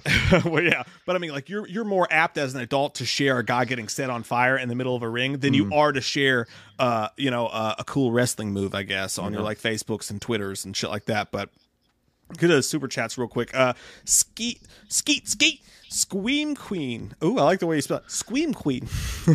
Queen Queen. Says, uh, new to the channel, it's like you're my Brandon bros from birth. Today's my husband's 40th B day. Woohoo! Much Happy birthday. From us horror sci fi musician geeks. Happy 40th. Sorry about Have that. a good one. Uh, Today is your birthday, the 40th. He got it right on the Star of Bethlehem. That shit is fucking sacred now. Oh, because the Saturn shit in the skies? Yeah, the Star of Bethlehem. Yeah, man, that's not insane. Like, yeah, that's he's got a sacred birthday. That that means like you better light him some candles, make him a nice little lobster dinner, and drink some wine. Enjoy it. Enjoy it. no, that's cool as fuck. We don't get many new people around here these days. No. I really appreciate that. Thanks. We've been kind of buried in YouTube's basement like Buffalo Bill Yep, uh, yep, yep. does to his victims. But thank you so much for that. Really appreciate it. And happy birthday to your husband. That's fucking cool of you guys. Thank you. Uh, Edward Santiago says, You guys should look up Su Yung from Impact Wrestling. Her gimmick is based on the Japanese horror. Her nickname is the Undead Bride. Jay will love her. Yeah, dude. Fuck that. I don't want to see no crawly, uh, herky jerky. I'm not watching it. Nope, I'm not doing it. Like I, I, I, if like they were like, hey, by the way, we're gonna have this scene where she comes in and she's gonna like come up from under the mat and she's gonna like attack you. If I was a wrestler, I feel like, well, first off, uh, you're gonna have another dead wrestler because she dead. If she comes near me, I'm gonna snap that bitch's neck. like, I'm never like, it's just fake, bro. I'm like, it's not fake to me. It's still real. It's still real to me, damn it. Uh, Jason Unger says WWE has their own fire. It doesn't hurt. I mean, if that was a real thing, I'm pretty sure they would use that in like the movie business and like everywhere you go, right? I, I mean, I'm not saying you're no wrong. idea. I just that that would be a shock to me if that was true. I, I, is there? I guess maybe there is something called fake fire, but I mean, if it's fucking fire, it looks like fire. If it walks like a duck, talks like a duck, quack, whatever, it's a fucking duck. I'm not going near that shit. like you're not going to convince me. Hey, go, hey man, go run in that blazing inferno. It's fake fire. Like, nah, I'm good. I don't believe that shit, man. I'm not. I don't believe you. It's like that Anchorman thing. It's like I don't believe you. Ultimately, though, man, I'll say I was I had a pretty entertaining time. I, I, I wasn't I wasn't really into the to the Roman Reigns Kevin Owens thing, but uh, it's been getting great reviews on the internet. I don't think I had a bad time at all watching it. I, I would watch again. I'll say it. That How much way. was the pay per view? I don't know. I have fucking. It's funny, dude, because I have uh, Oh. I have WWE. Uh, do you, do, oh, I, I thought you were gonna say you sell the seas. no, Uh, yeah, I sell the. I sell the seas and like hang out with uh Blackbeard, the thief of the internet. no, I, I've had a WWE Network account for like months, and I keep forgetting it. And then I get Oh. I get billed the ten bucks. I'm like, oh fuck, I gotta cancel that. I barely ever watch it. But then something like last night comes on. I don't want to watch the Browns Giants game, and I'm like, fuck it, let's Yeah. hang out with some wrestling people. I, I I think it's cool. I don't know, man. I guess I'm just uh, like I really wish I really wish WCW was just fucking still around, dude. I really I really wish that there was at least another uh competitive company. I know there's there's that one. What is it? T- uh, tits and ass. What's it called? TNA. Not Uh, TNA. uh, AEW, AEW. AEW, yeah, AEW. That remind like I swear to God, it should be sponsored by root beer. uh, A and W, A and W root beer wrestling. Uh, but no, dude, WCW. If they just had like they, they, if they were still around, I just love the fact that you could have two opposing sides of of wrestling. You have the attitude stuff, the more realistic stuff of which WWE is into, and then you have WCW, which is more of the superhero kind of cartoony thing. I mean, even though they were going pretty realistic, uh, the Sting storyline still, to my, in my opinion, I think the late '90s with Sting and all that shit and the NWO, it's the greatest wrestling moment ever. Well, AEW brought back Sting. He he just came back. No, I know he did. I know he came back, but I, I mean, I, he's retired like 28 times. And I gotta say, guys, with the, I mean, it's cool to see the it's cool to see the old wrestlers come back. You get that jolt of energy, and it's really cool to see. But at the same time, you got to move forward, man. Like these guys cannot keep coming back. You got to eventually like sell out on the got the young guys that you got and really try to make a new classic attitude era because you can't do this forever. You can't bring the edge back every fucking pay per view or bring Sting back for this thing or that thing. As much as yeah. I appreciate it, can't keep it going. But you got to uh, do it like in Monster Squad, dude. When she's got to say goodbye to Frank, throw him the teddy bear and say bye, Phoebe, bye. Stone Cold's the perfect example, man. His fucking show is awesome. Uh, uh, the podcast, yeah, that he does. Like they utilize the star that he was, but they don't have to do it in the ring, which is genius. You know what I mean? Yeah. But uh, I like Stone Cold. Like as far as just one, like a guy that is awesome, like cool outside the ring as he was cool in the ring. Stone Cold yeah, is up there. He's because I mean, I, Hulk Hogan's got a big wiener. I mean, Hulk Hogan does. Terry doesn't, according to court documents. Uh, but Hulk Hogan just always like I liked him. His character on like and wrestling was like bigger than life. He seemed like an awesome, swell, cool guy. And then when you get to know him, like according to Hogan or whatever that show was, you're like, God damn, man. Yeah. What yeah, is dude. going on with your tits? I know. Yeah, Steve Austin's the real deal, man. Like he's yeah, man. He's him and him and Undertaker. He's scary both, fuck, but he seems like a cool ass dude. Yeah. Well, Undertaker just did that thing uh, with uh, the the the wings guy on the hot wings thing. Oh yeah. And then he also did an interview with uh, Snoop Dogg, and dude, there it's like he's the nicest guy ever. Yeah, like, he, he seems like he's such a down to earth regular dude. Dude, apparently on Stone Cold's podcast, or one of the things Stone Cold does, him and Undertaker sat and drank an entire fifth of uh, Jack Daniels on camera and just God talked. Damn. Just shot the shit. Did did, uh, did, did the Undertaker's eyes roll up the back of his head and he pass out? and then he sets Talk back up and says, "Give me some more." like I could do that. Uh, yeah. All right, guys, we're gonna go to a break real quick, and when we come back, stick around. Make sure you don't leave because we have an interview with a really cool dude doing some really cool stuff. Uh, I'm really excited about it, and we'll show you all about what we're talking about when we come back here in about ten minutes. So, all right, we see you soon. Be right we'll back. see you soon. Watch see you this. real soon. Watch this while we're gone. You like it? Bought it at Kmart, ten dollars off. What I'm gonna do uh, before we introduce our new guest, guesticles, is uh, I'm gonna show you guys this trailer for Power Rangers fan film Red Rising. It looks dope as shit. You guys are gonna dig it. The guy we're about to talk to is Gareth West. He plays the Red Ranger in the film, and he wrote the film. Uh, we're gonna talk to him all about that. But before we do it, let us show you the trailer. Ready? Ready, Kafka? Okay. Here you guys go. Check this out. This is Red Rising.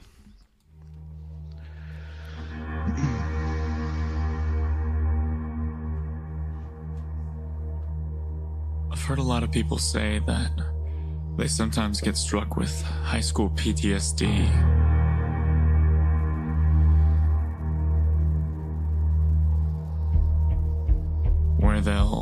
wake up in a cold sweat.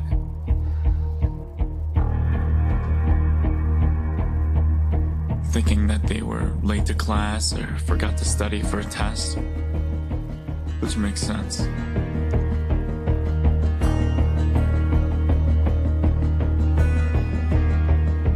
High school makes people feel like they've got the weight of the world on their shoulders.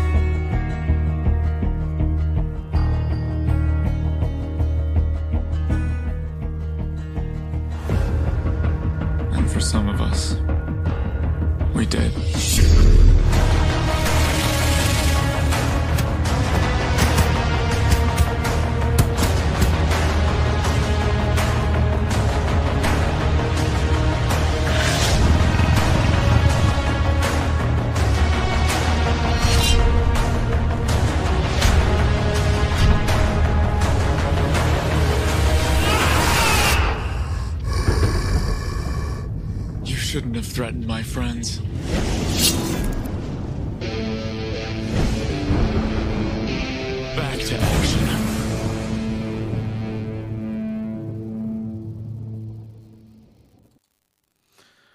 Okay, guys, that was the trailer for Red Rising, and now we are introducing Gareth West. He is the Red Ranger in this film, and he wrote it, and he is a voice actor for many anime films and anime shows. The IMDb is quite impressive. Gareth West, everybody. Yeah, Gareth West. Gareth West.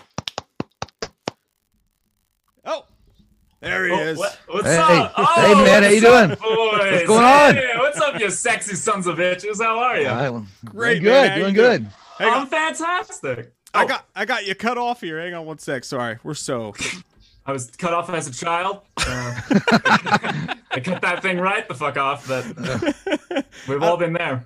Let me see here. I got this. I don't know what's going on with my my view here. Oh, there we go. There you are. You sexy son of a bitch. Oh, There's Gareth. Son of you.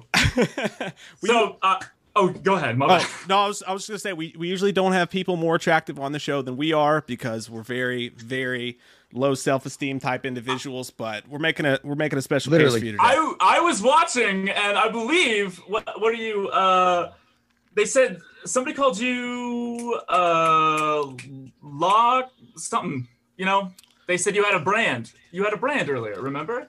a brand? Yeah, one of the one of the fans said that you looked like uh, a sexy something. Remember? I don't. I and I usually No. remember all compliments. It was, But it was like it was like it was like country emo emo country. oh, like that's that. what it was. Oh, Yeah, yeah. emo Remember, country. yeah. Yeah, I should it, start yeah. a calendar. Right. So right off the bat, uh, can I pay you guys a compliment? Can I pay both of you a compliment? We'll definitely Sure. take that. Yeah, right. Okay. So uh, I've been watching your stuff for a long time. I love you guys. Uh, fantastic stuff. And I feel like I feel like the your fans are gonna agree with this too. Is that more so than any other content creator that I know or work with or, or follow? Uh, you guys come off as so authentic and so fun and so genuine that I feel like we're already friends personally, just from like having watched your videos. Like I feel like you guys are just two buds hanging out. Hey So- man, thank you. Hey, thanks a lot. Yeah, that's an awesome We'll take compliment. that. Yeah, I appreciate it. Any day. Hey, Mike, write that shit down. Write that It's like, shit quick, down. dream journal. Do it. Do it now. All right, I'm Dear gonna, diary. I'm gonna give you my wife's number. I want you to text her that and tell her that word for word. Yeah. All those good things she just said about me. Uh, no, man, thank you so much for for taking the time to hang out with us tonight.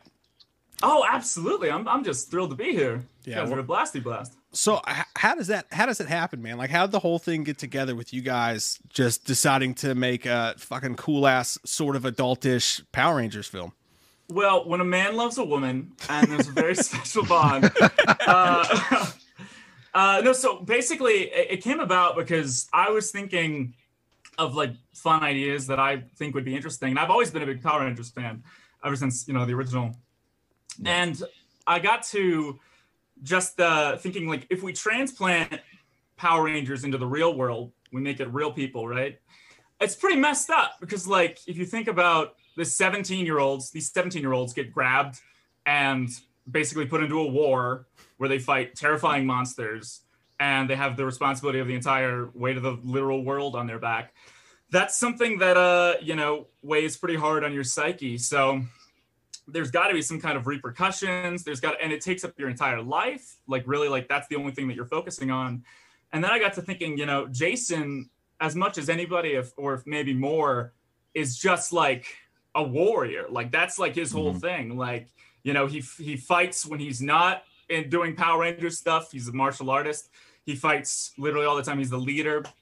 So like with somebody whose purpose is that, and then how purposeless do they feel? You know, like years down the line, a couple years down the line, where they've got nothing that feels like it has that kind of weight that uh, you know he had to deal with before. So it came up with just you know let's like take a look at um what if we just made it more personal, realistic, and um dealt with some character. We really want to like build solid character footing. So right on. yeah, so it, it was a blast. Yeah, and then the fact that he has to deal like I mean, it's like PTSD, right? Like there's a floating head that was telling him to go kill shit for a long time. He's like, "Holy shit! A big floating head in an aquarium told me to do shit." Like, did I dream all this? Yeah, I, I get it. Yeah, Usually you have to take pills when that happens. but exactly. but It's like, did I take too much Ambien? What the fuck happened? Honestly, I see Zordon some sleepless nights. Actually, yeah.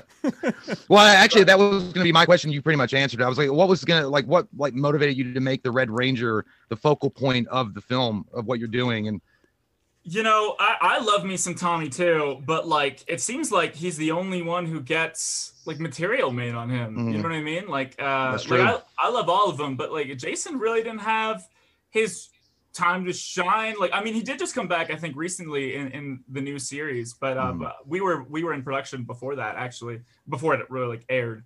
But um, uh, it just it, he's an interesting character. Like, we wanted to show that somebody who's so traditionally like strong, masculine, and like the leader could still be vulnerable. Like he's got this scene. I think I sent it to you guys. It's not the final cut of that yet, but um, where he's flashing back to talking to his girlfriend about how pointless he feels or how empty he feels. And then in the present day, he's working out at the gym he works at after hours, like hitting this punching bag. Mhm. And eventually he just like keeps hitting it until like he just breaks down and he's just like, it's it, it's just like pure frustration. Like he just he feels pointless and that nothing that her last line is like it'll all get better. And then Yeah. we flash back to present and it's very much not better. So yeah, yeah, I what- Yeah, and then they, they cue the Rocky Four music, "Hearts on Fire." is what- Yeah, yeah. like, that's exactly what I felt like. I was watching it, dude. It felt like I, I really, it really did. I, it came off like a almost like a '90s kind of like action flick, where you know it's like a revenge story, like a like a Judge Dredd kind of like um a Punisher type of story. Like I don't know, just the way that it looked and felt. Like I was getting also like Van Damme vibes or like kickboxer shit. I, I don't know. I was I was I was digging it. I was like, this is badass, man. Yeah, and it's it's interesting because um I would say we we actually cut that trailer together before we shot like 60% of the rest of the film. Wow. Uh, okay. so like the whole ending, there's a huge fight. There's like a there's a one on 13 person fight that I do. Oh, shit. Nice. So yeah, we got like a whole bunch of people running in and, and fighting. So it's a big old scene. Uh, we've got a monster in there. We got some really fun stuff that just isn't in that yet that I'm Mhm.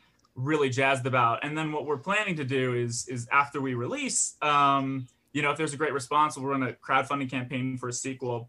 And uh, the ideas that we have in that are pretty. It's walls to the ball. Like it's it's pretty. I'm super jazzed about uh because the biggest feedback we've already gotten is like including other rangers, and we're gonna try to bring some more into the fold, but keep them all character wise. That'd be dope, man. And then the trailer where they showed Billy, I was like, oh fuck, that's Billy, dude.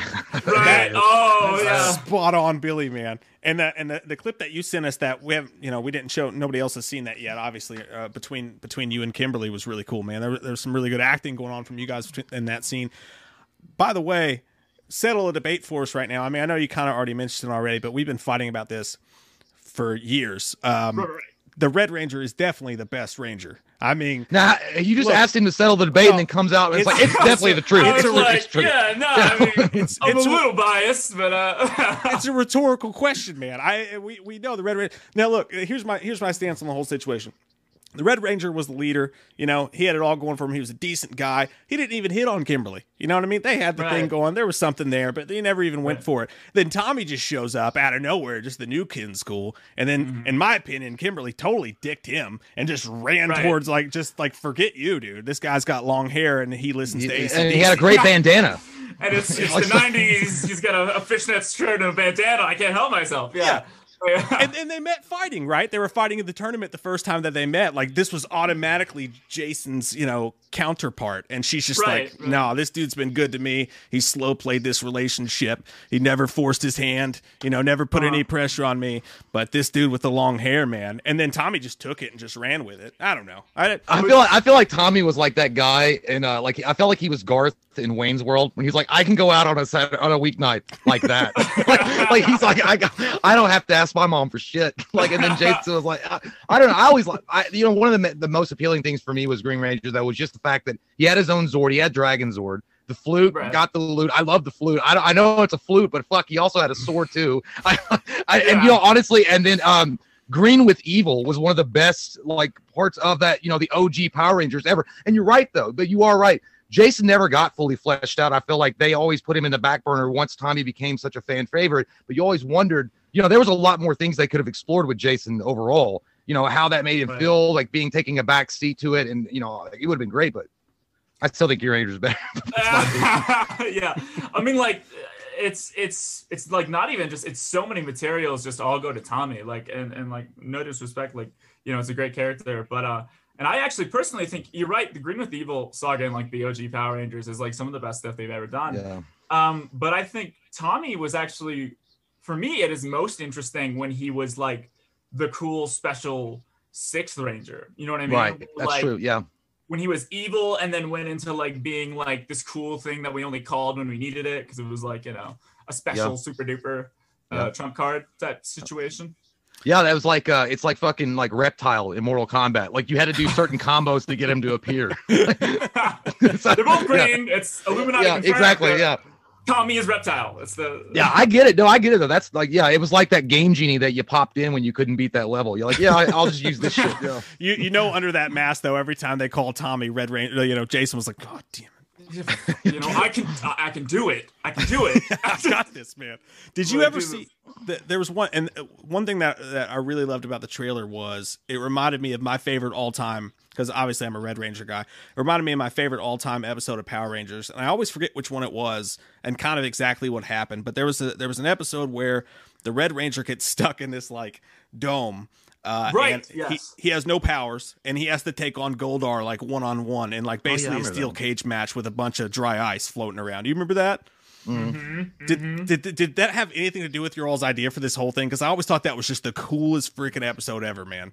Dude, all, all I can say is you're gonna be really happy when the uh when the, the rest shit. of it comes out, dude. Hell it's so yes. funny that you mentioned that because that is actually one of the things where like we want to do this, but like even more adult and like more brutal and like it, you know the whole vibes. I loved that whole vibe of like you know welcome to the Thunderdome, bitch. Like Goldar.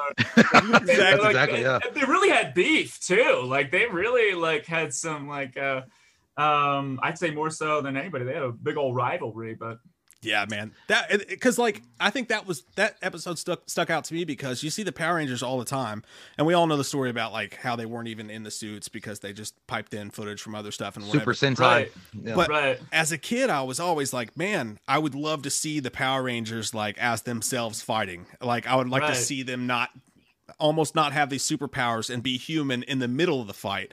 And Right. then when they stripped him of his power and made him fight, I was like, I, I must have been like a you know a sixth grader somewhere, just like throwing popcorn around, like fuck yeah, here we go, it's on now, let's fucking do this, just psyched as shit. So when I saw that trailer, that's exactly what it reminded of, man.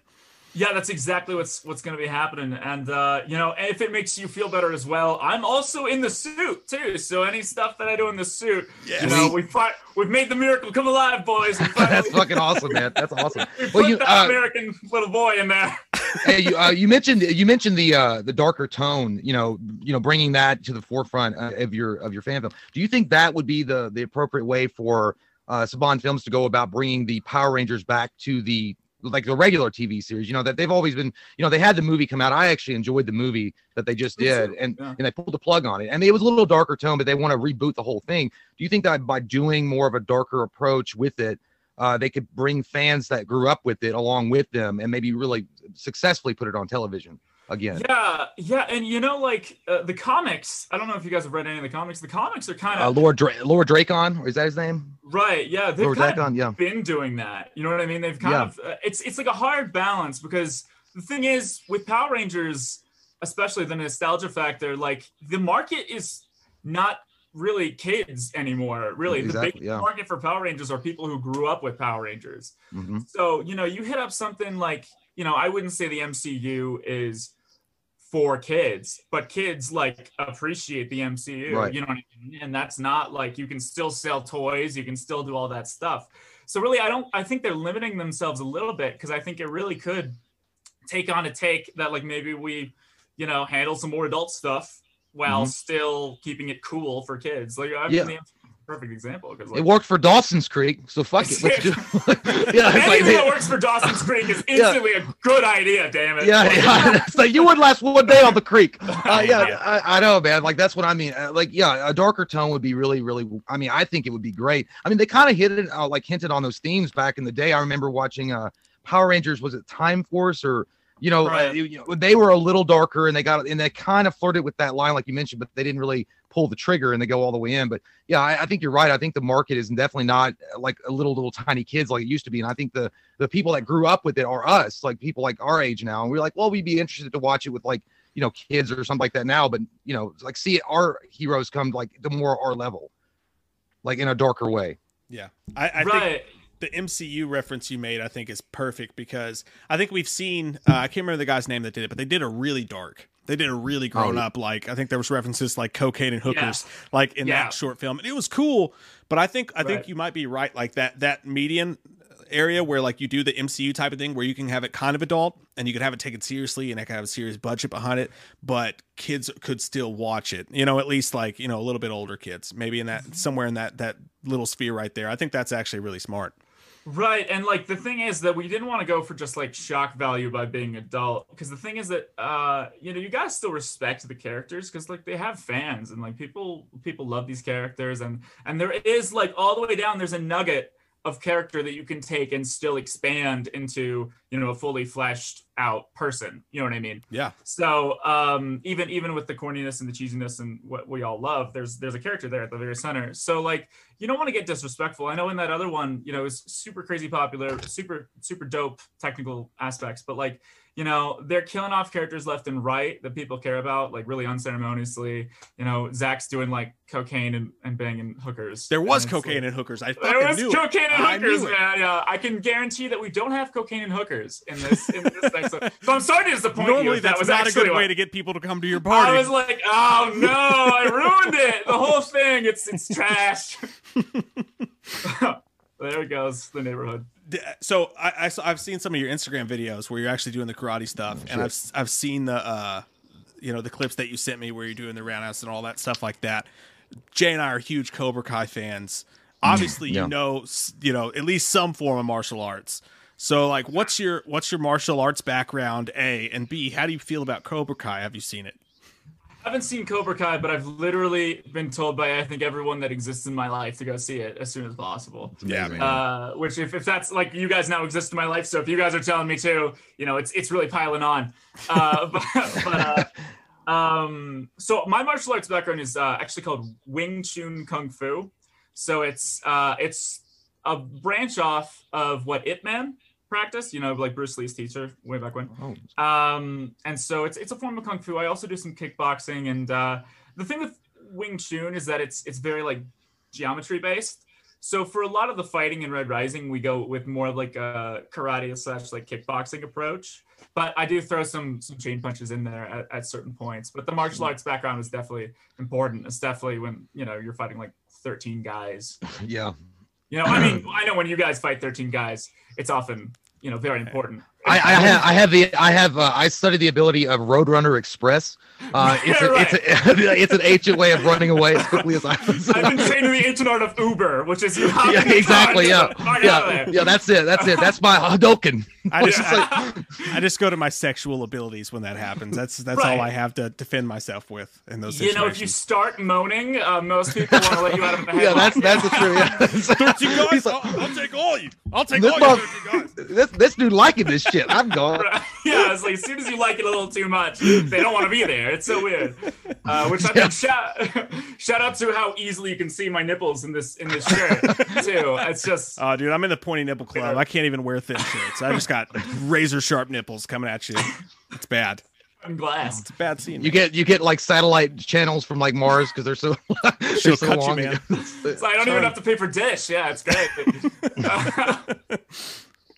You talking about Yeah, WWE earlier. Uh, is I mean I know you you can't really tell us much on it, but I mean you can tell us. Uh, is there like can you maybe give any kind of hint about who uh maybe the antagonist of the film? Just a So- little.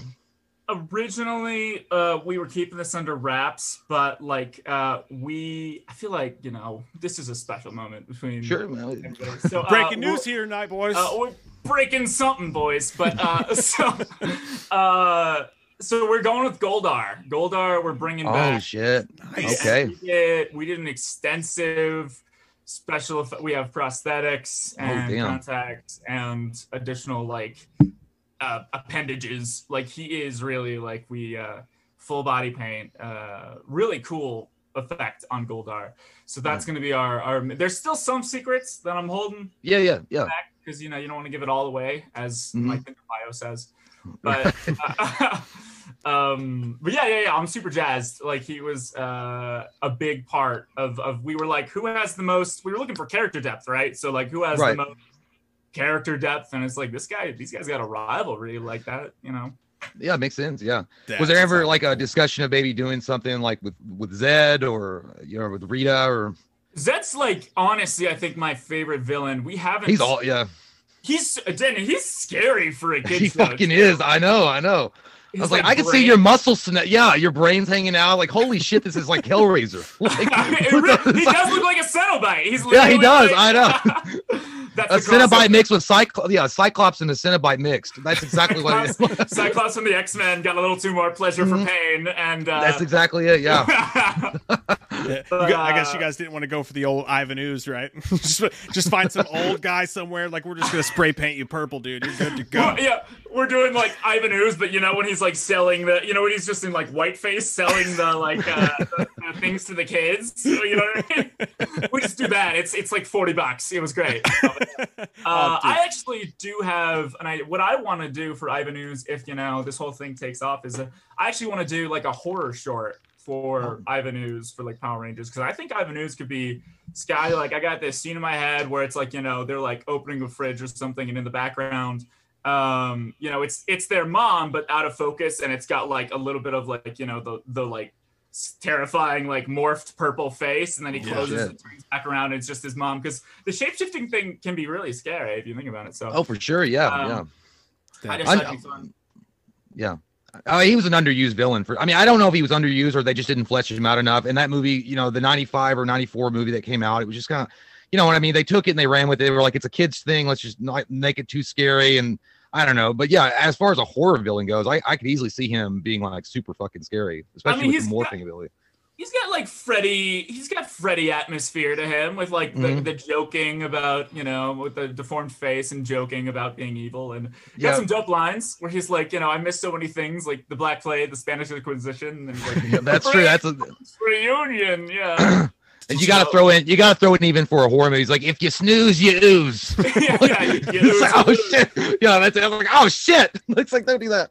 Did you see the Power Rangers versus Freddy Krueger comic book that came out? I have read that yeah That's I saw you guys crazy. covered that Yeah, it was nuts, crazy. It was, it was awesome, man. it, it had It's- me thinking, dude. I was like, I mean, you could literally put the Power Rangers almost into anything. Like, you know what I mean? Like you were Right. talking about mm-hmm. making it a horror short with I- Ivan is. It's such a it's a property that you could really just move around and, and be versatile with. So flexible for sure yeah Yeah, i mean look how many genres we've managed to slap into the superhero genre you know what i mean there's mm-hmm. the thrillers mysteries horror movies so it's it's really flexible and i think that it's it's got a lack of exploration and i i do believe that's probably because the brand is is very scared that their base toy sales are going to go down but like i really do think like the mcu has some intense stuff in it and they're still selling captain america kids to like you know for four year olds you know what i mean That's true. Yeah. uh, hey man, look at like uh what is it? Uh Five Nights at Freddy's or whatever it is. Like my god they yeah freak out about that stuff, man. And that's a horror based property and they love it. You know, yeah so even with like some of the anime that i do voices for like all uh, fans will come up at like conventions and they'll, they'll be like very young and, and and handing something to me to sign i'm like you shouldn't have seen this but i'll sign it anyway like i did some stuff you are not old enough to hear yet but Yeah, us Oh, parents yeah. are like, oh, it's a cartoon, it'll be fine. And then you, you hear something or see something, you're like, what the fuck is this? This Right. That anime shit can get weird, man. It can yeah, it's real weird. well, even uh, it's happened with uh, Mike and I uh, on this channel, man. Like they'll be like, like kids will be like, "Oh yeah, our, our kid loves that Dr. Loomis guy. Why don't can you say?" I'm like, Oh, "Uh, yeah. he, he likes that asshole." And he's like, "Can you every, say-" every third word is fuck yeah yeah, every third word. He's like, "Can you say goddamn you Michael?" I was like, "Oh shit, dude, you should not be fucking doing that." His- his first words, you know it's just yeah, uh, it's it's awful. Michael. Oh man, yeah. How much do you? Uh, you mentioned that you actually see him in his costume, and I was going to ask you about that beforehand anyway, because the shots in that trailer and like where they're like kind of like uh, blurred out, but you can kind of see him, or he grabs the sword. I mean, they are fucking perfect. I mean, they, they're look good, yeah. spot on. They look amazing. Is there? I mean, I, don't have to give away exactly how much is in there, but I was going to ask you how how much you'll actually see you in uniform in the in the the fan film. So uh, yeah, and those shots, uh, the director Brent Garcia is a really talented guy. We got a nice uh, production studio. That's why the production value is so high, is because our production studio Tomahawk Ridge is, is behind it. So we we had a lot of really good equipment, and we got a lot of really talented people on board. Uh, so that's why we like. Yeah, I, I also have to say like I love those shots. They're they're really pretty. But um, uh, so the suit pops up throughout. There's like some in the beginning because it's it's it's a little bit out of time because he's got you know we've got some like nightmare sequences and we've got some flashbacks throughout to try to give people a little bit of standing of, of where we're at. You know because you're jumping jumping forward from something that people know into like a, a time period that's not explored. Right. um and so there's there's enough. Like uh there's the suit stuff i hopefully it's not overused but i would say there's enough to satisfy people. Um i'm satisfied so. Yeah. Yeah. that's When, uh, yes, when you put when, uh, when you put it on, Aha! wink, wink. And Bob's your uncle, you know what I'm saying? when you Like, put it on, man. When you put it on, did you feel like I'm a total fucking badass now? Did you feel? Did you feel it? Did you feel like you like held up the fucking power sword and Grayskull? like I power? did it. So all right. So uh, this is funny. I said so. The first time I put it on was for the screen test, where we were doing like we let off some smoke bombs and we were doing a screen test on on how it would look, right? And I felt so cool, right? Uh, I was like, oh, and then you know you get people on set and they're you know it's like their childhood coming to life, and we got a pretty dope suit that we put together. So they were just like, oh yeah, like finally, like it's so cool to to see Right. my like childhood standing in front of me. Uh, in the second time that I put the suit on to film, it's me running through a desert and like Oh. really uneven. So that and it's like cold because it was like way way earlier in the year and uh eh, so in the desert at like 5 a.m freezing in like spandex and they slapped a bucket on my head and i couldn't see anything. So like literally there's these really cool looking shots where i'm like praying that i'm not running off a cliff. Uh, and then i felt a little less cool because i was like somebody hold my hand to get back? Because i don't know where i am right now. Yeah, Like- this shit cool. or just hold my hand for moral support. I'm scared. Yeah. Yeah, I get it, man. Yeah, holy shit. But I, I um, so I don't know if you got uh, like, what's the uh, you guys got like a full like a length of the film, like how how long it's gonna be, or We're looking at somewhere left or right of the 30 minute mark. 30 minute mark? about Okay. 30 minutes. Yeah. sweet? So, okay. It's a sweet Yeah. spot, man. Do they have? Do they have? Do you guys have any kind of release date yet, or are you still working on it with COVID and everything going on? So, uh, you know, we had a release date, and then like one or two things happened this year. Uh, you might have heard of them. Uh, just you know, Oh, global wide chaos and pandemic. Uh, besides that, it was really not that bad. Uh, so we've we've canceled the release date, and we're now it's like 95% done. We are getting the final VFX and we're writing everything shot. We're just getting the final VFX and the final music.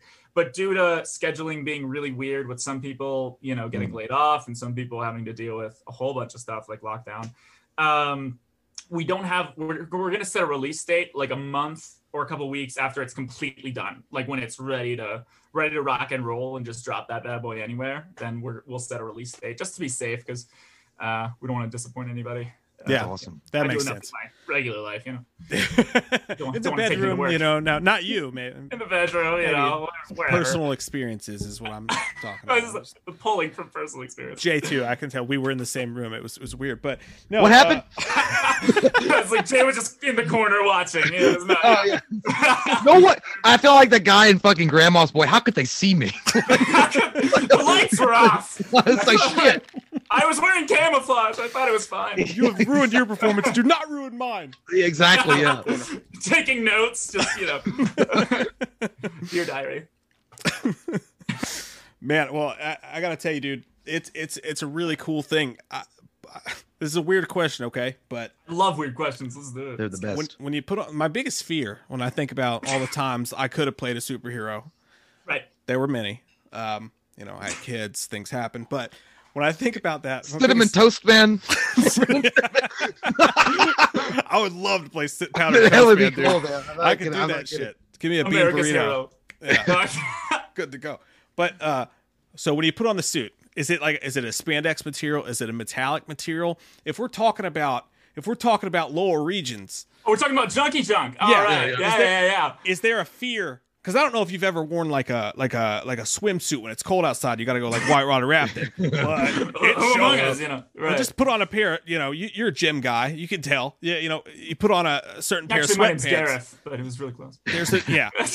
There's a 3D dimensional printed painting of your. You know. it Uh, leaves nothing to the imagination. Yeah. yeah. How was that with the Red Ranger suit? Are you are you, are you So- flashing or? Yeah, you're absolutely right. If you were to wear just the Red Ranger suit by itself, it would look like a, a textbook like anatomy drawing. Yeah, it would just look like I fucking there's, you know, I knew uh. Oh shit! there's the scrotal region, but no, but uh, so I'd be I- all bulgy. I'd put socks in that bitch and be like, "Holy shit, that motherfucker's got an There's, alien." there's a small action figure that I stuffed down there every take. Yeah, I Yeah. just really didn't think anyone would notice. But uh, it's uh, karate chopping action. But uh, so we, I had the most uncomfortable thong that I had to wear. So basically, what you do is like to make it a flat surface, you put like a padded thong. And then your boys are in the next zip code. Like Oh. everything going on there is losing circulation every Oh, second that you are. don't know. So Uh, painful, but you feel safe. Uh, you feel very protected in the fact that you can't feel it anymore. Yeah. I bet those action sequences go real fucking fast though. Like, I gotta check on my boys. Let's get through this real quick. I've got motivation go. One one take, one take, yeah. Let's do it! And I'm like doing kicks in the thing, and I'm like, you know, this this whole operation is could go wrong at any moment. Yeah, you're like walking around dude. like Steven Seagal. You're like, I don't need to do another take. I'm done already. right. Oh, Kick me in the nuts, dude, just so I can feel something again. just gotta. So I get another thing with the my Tinder bio says it's just kick me in the nuts to feel something. But uh, but also Steven Seagal. Have you ever seen how Steven Seagal no sells stuff in his movies nowadays? Oh yeah, Oh. he just doesn't get. He well, he doesn't. Ref- he refuses to look like he's ever injured. No, So yeah. There's this, there's this scene in some movie where he's fighting Mike Tyson, and he takes one to the face, and literally it's just like Yeah. like my man looks like a, a gentle gust of wind just carried his face to the left and back. That motherfucker's got a Terminator endoskeleton. It can't be hurt. Imagine being that like that caught up in yourself and you're like, yeah, I'll Oh. be in your movie. Oh, but- Oh man, Seagal, like yeah, for sure. Like he he doesn't want to lose in any in any situation whatsoever. I don't know what movie it was, but there's a there's a bar fight scene with him, and somebody like I guess in the script they have him where he gets hit, and he got I think like in that it looks so real that he's fucking pissed. Like he was like that guy was never supposed to hit me. I don't know who added that shit in. I'm gonna fucking really break his arm. like it looked like he was legit pissed. Some stuntman with a death wish was just That's what it was. yeah, well, give him one. Yeah, just slip one in. Yeah, I was like, damn. He's always been that way, man. Like he he he always seems like he refuses to get hit, but now in his older age, and I haven't who has watched any of his more recent movies lately, but like I can't imagine him walking in there and be like, "No one's allowed to hit me." Yeah, today." literally. Yeah, like I mean, come on, man. It's hard to miss you at this point. Well, I mean, it, it goes all the way back to even his good movies, like Under Siege, where like the, the final battle against like Tommy Lee Jones is like Yeah. Tommy Lee Jones gets destroyed. There's Yeah, zero yeah. tension. It's literally just like, and then he slams a knife in his head, and you're like, well, well okay, well, Yeah, it was it was it was quick. Well, it, like uh, John Leguizamo has a great story about him. I, I don't know if you've heard that story about executive decision. And he mhm. said he walked in and, like literally, you know, Steven Seagal's not even in that movie, but twenty fucking minutes. And he walks in, he's like, "What I say is law." And John Leguizamo starts laughing at him because he's like, "Hey, this guy's joking. He's cracking a joke." And he's like, "He slammed me against a brick wall and hit my head, and I couldn't breathe." I was just like, "Why?" But what what I really wanted to say is like, "You're big and fat. You run like a girl." Like, but he's like, I couldn't say that to him. But that's how that's how he is, man. Steven Seagal is one of the strangest like guy that really believes his own mythology, and he has shifted so much on his background. That motherfucker's a chameleon. I don't Yeah. know what he is anymore. like yeah. he's a, uh, sorry, go ahead. no, no, no, go, go ahead.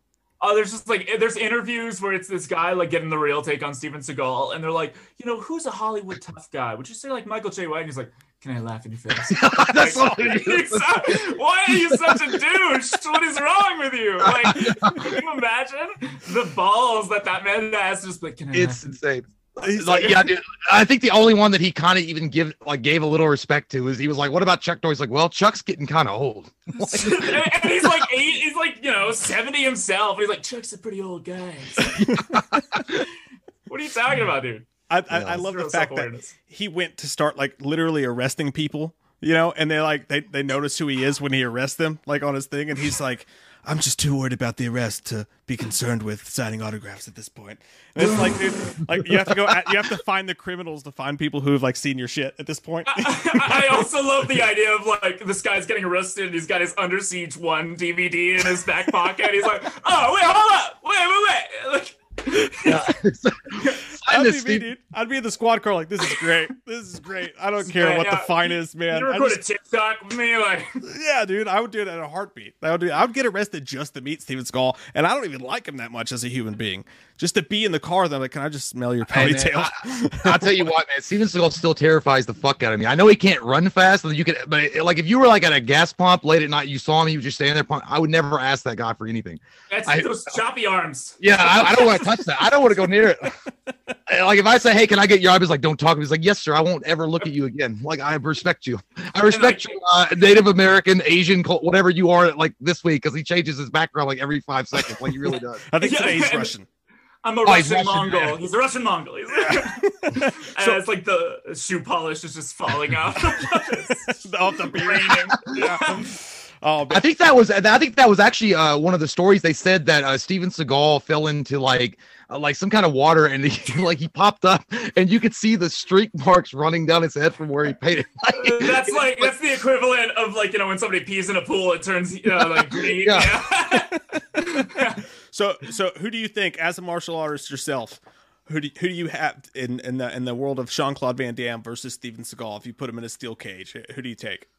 Oh, you mean but Jean Claude Van Damme versus Steven Seagal? Yeah, yeah. Oh, John Claude Van Damme, mm, dude. Oh, I like think it. John, yeah, yeah, I think like it- you know he was he was real. I mean, I'm not saying like Steven Seagal at his height. I'm sure he was a really dangerous guy. I just think he's bought so much into his own like bullshit. You know what I mean? Oh yeah. Like you know, like Aikido is a great martial art, but like you can't think that you're literally unkillable. Like this man is is like Jesus, him. Like, we're, like talking about That's like pretty much it. Yeah, yeah. yeah, exactly. Yeah. and I, I genuinely think that his career would have, you know, because there's that whole thing in the in the I don't say in the industry, but in life, anyways. You know, you treat people with respect, and it comes back that way. I think that was the worst thing about Seagal. I think he always treated everybody like shit, and then you saw how his career went. I think his career could have taken a completely different turn had he just been a decent human being to people. But Yeah, oh. nobody wants to work with a creepy asshole. Like Yeah. no matter how much you're getting paid, nobody would. If you can pick a non-creepy asshole and the creepy asshole, even if the non-creepy asshole is a little less talented, you're probably gonna go for the guy who's not,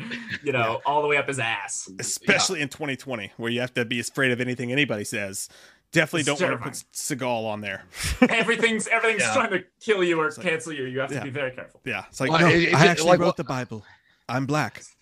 you know, like, whoa, I didn't know you were black. Steven. I just I just read the greatest script of all time. Yeah, who wrote it? I did. yeah, literally.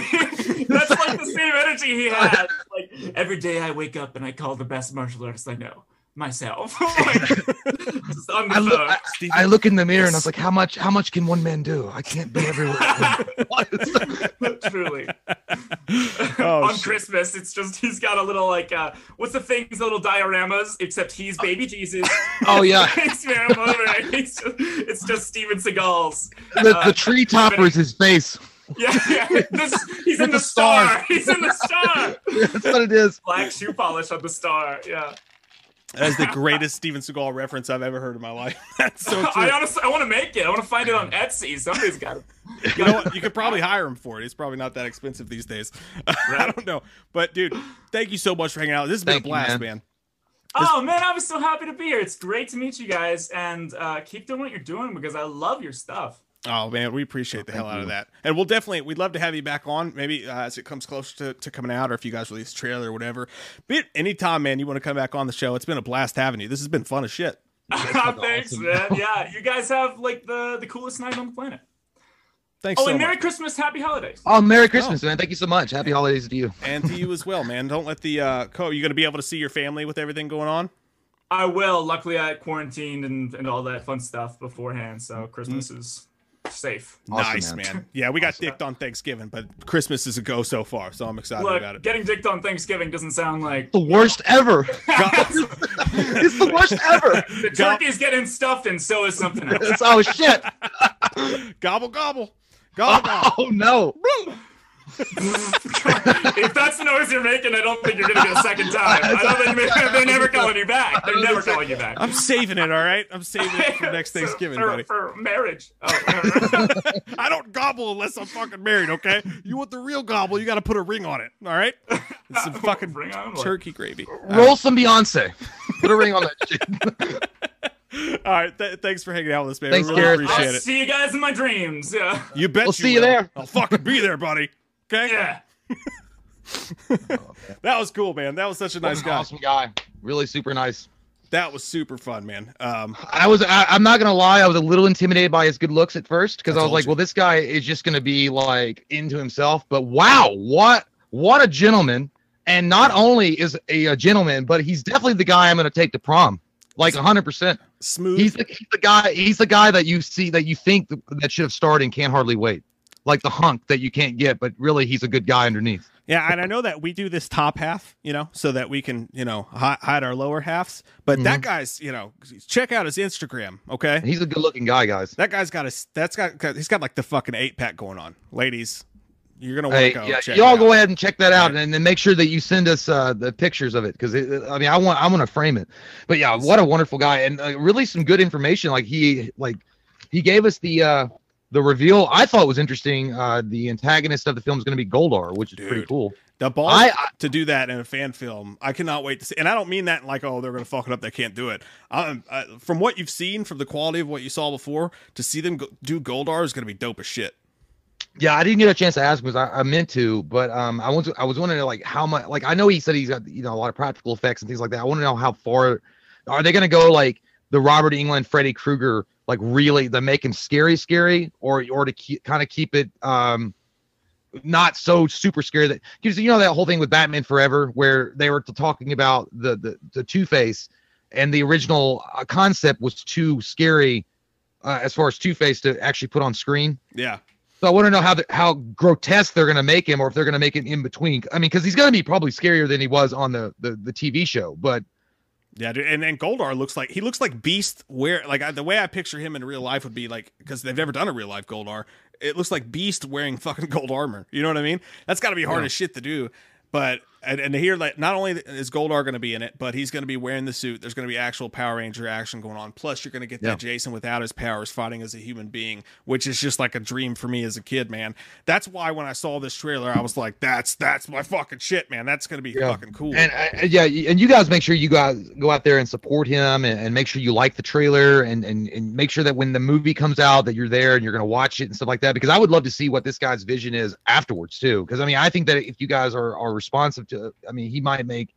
Because I mean, I'd like to see the other, you know, Rangers, you know, maybe get something going with it. Like, I want to see it. I, I would like to see his take on Tommy. What Tommy? What? Where's Tom? Because you don't even see Tommy in the trailer. Yeah, and and that's the thing too. Like so, uh, at Red Rising, the film is the Instagram handle for the for the film, and then at Gareth T West is the Instagram for him. So go follow him, guys, and check him out. Uh, Dude, I'm shocked at what a cool. I, nice I miss dude him was. already. I miss him already. I really do. I feel like I feel like now it's like we should have like kept him on. Like I don't know. Like I was like maybe he can join the channel or some shit. like I don't know. He'll he'll, he'll definitely give us like a more uh, ladies. Yeah, no doubt will about click that. on the on the subscription button. No doubt about that, my friend. Uh, but yeah, no. It so- won't even be our. It won't even be a skull anymore. It'll just be his rock hard abs. And it'll say subscribe, bitch. That's what we should do. Uh, I'll, I'll have him send us a, a picture of just the abs. We'll just put subscribe on it on the back. No, I don't want. I don't- also don't want to make him feel uncomfortable. You know, like I'm it's like that. I we're coming off rapey. No, I know, but I I, he, we just met him, and I've, he's still watching. He's gonna be like, ah, yeah, that. You know, it was fun at first, but these guys are getting serious. Actually, beginning to become uncomfortable.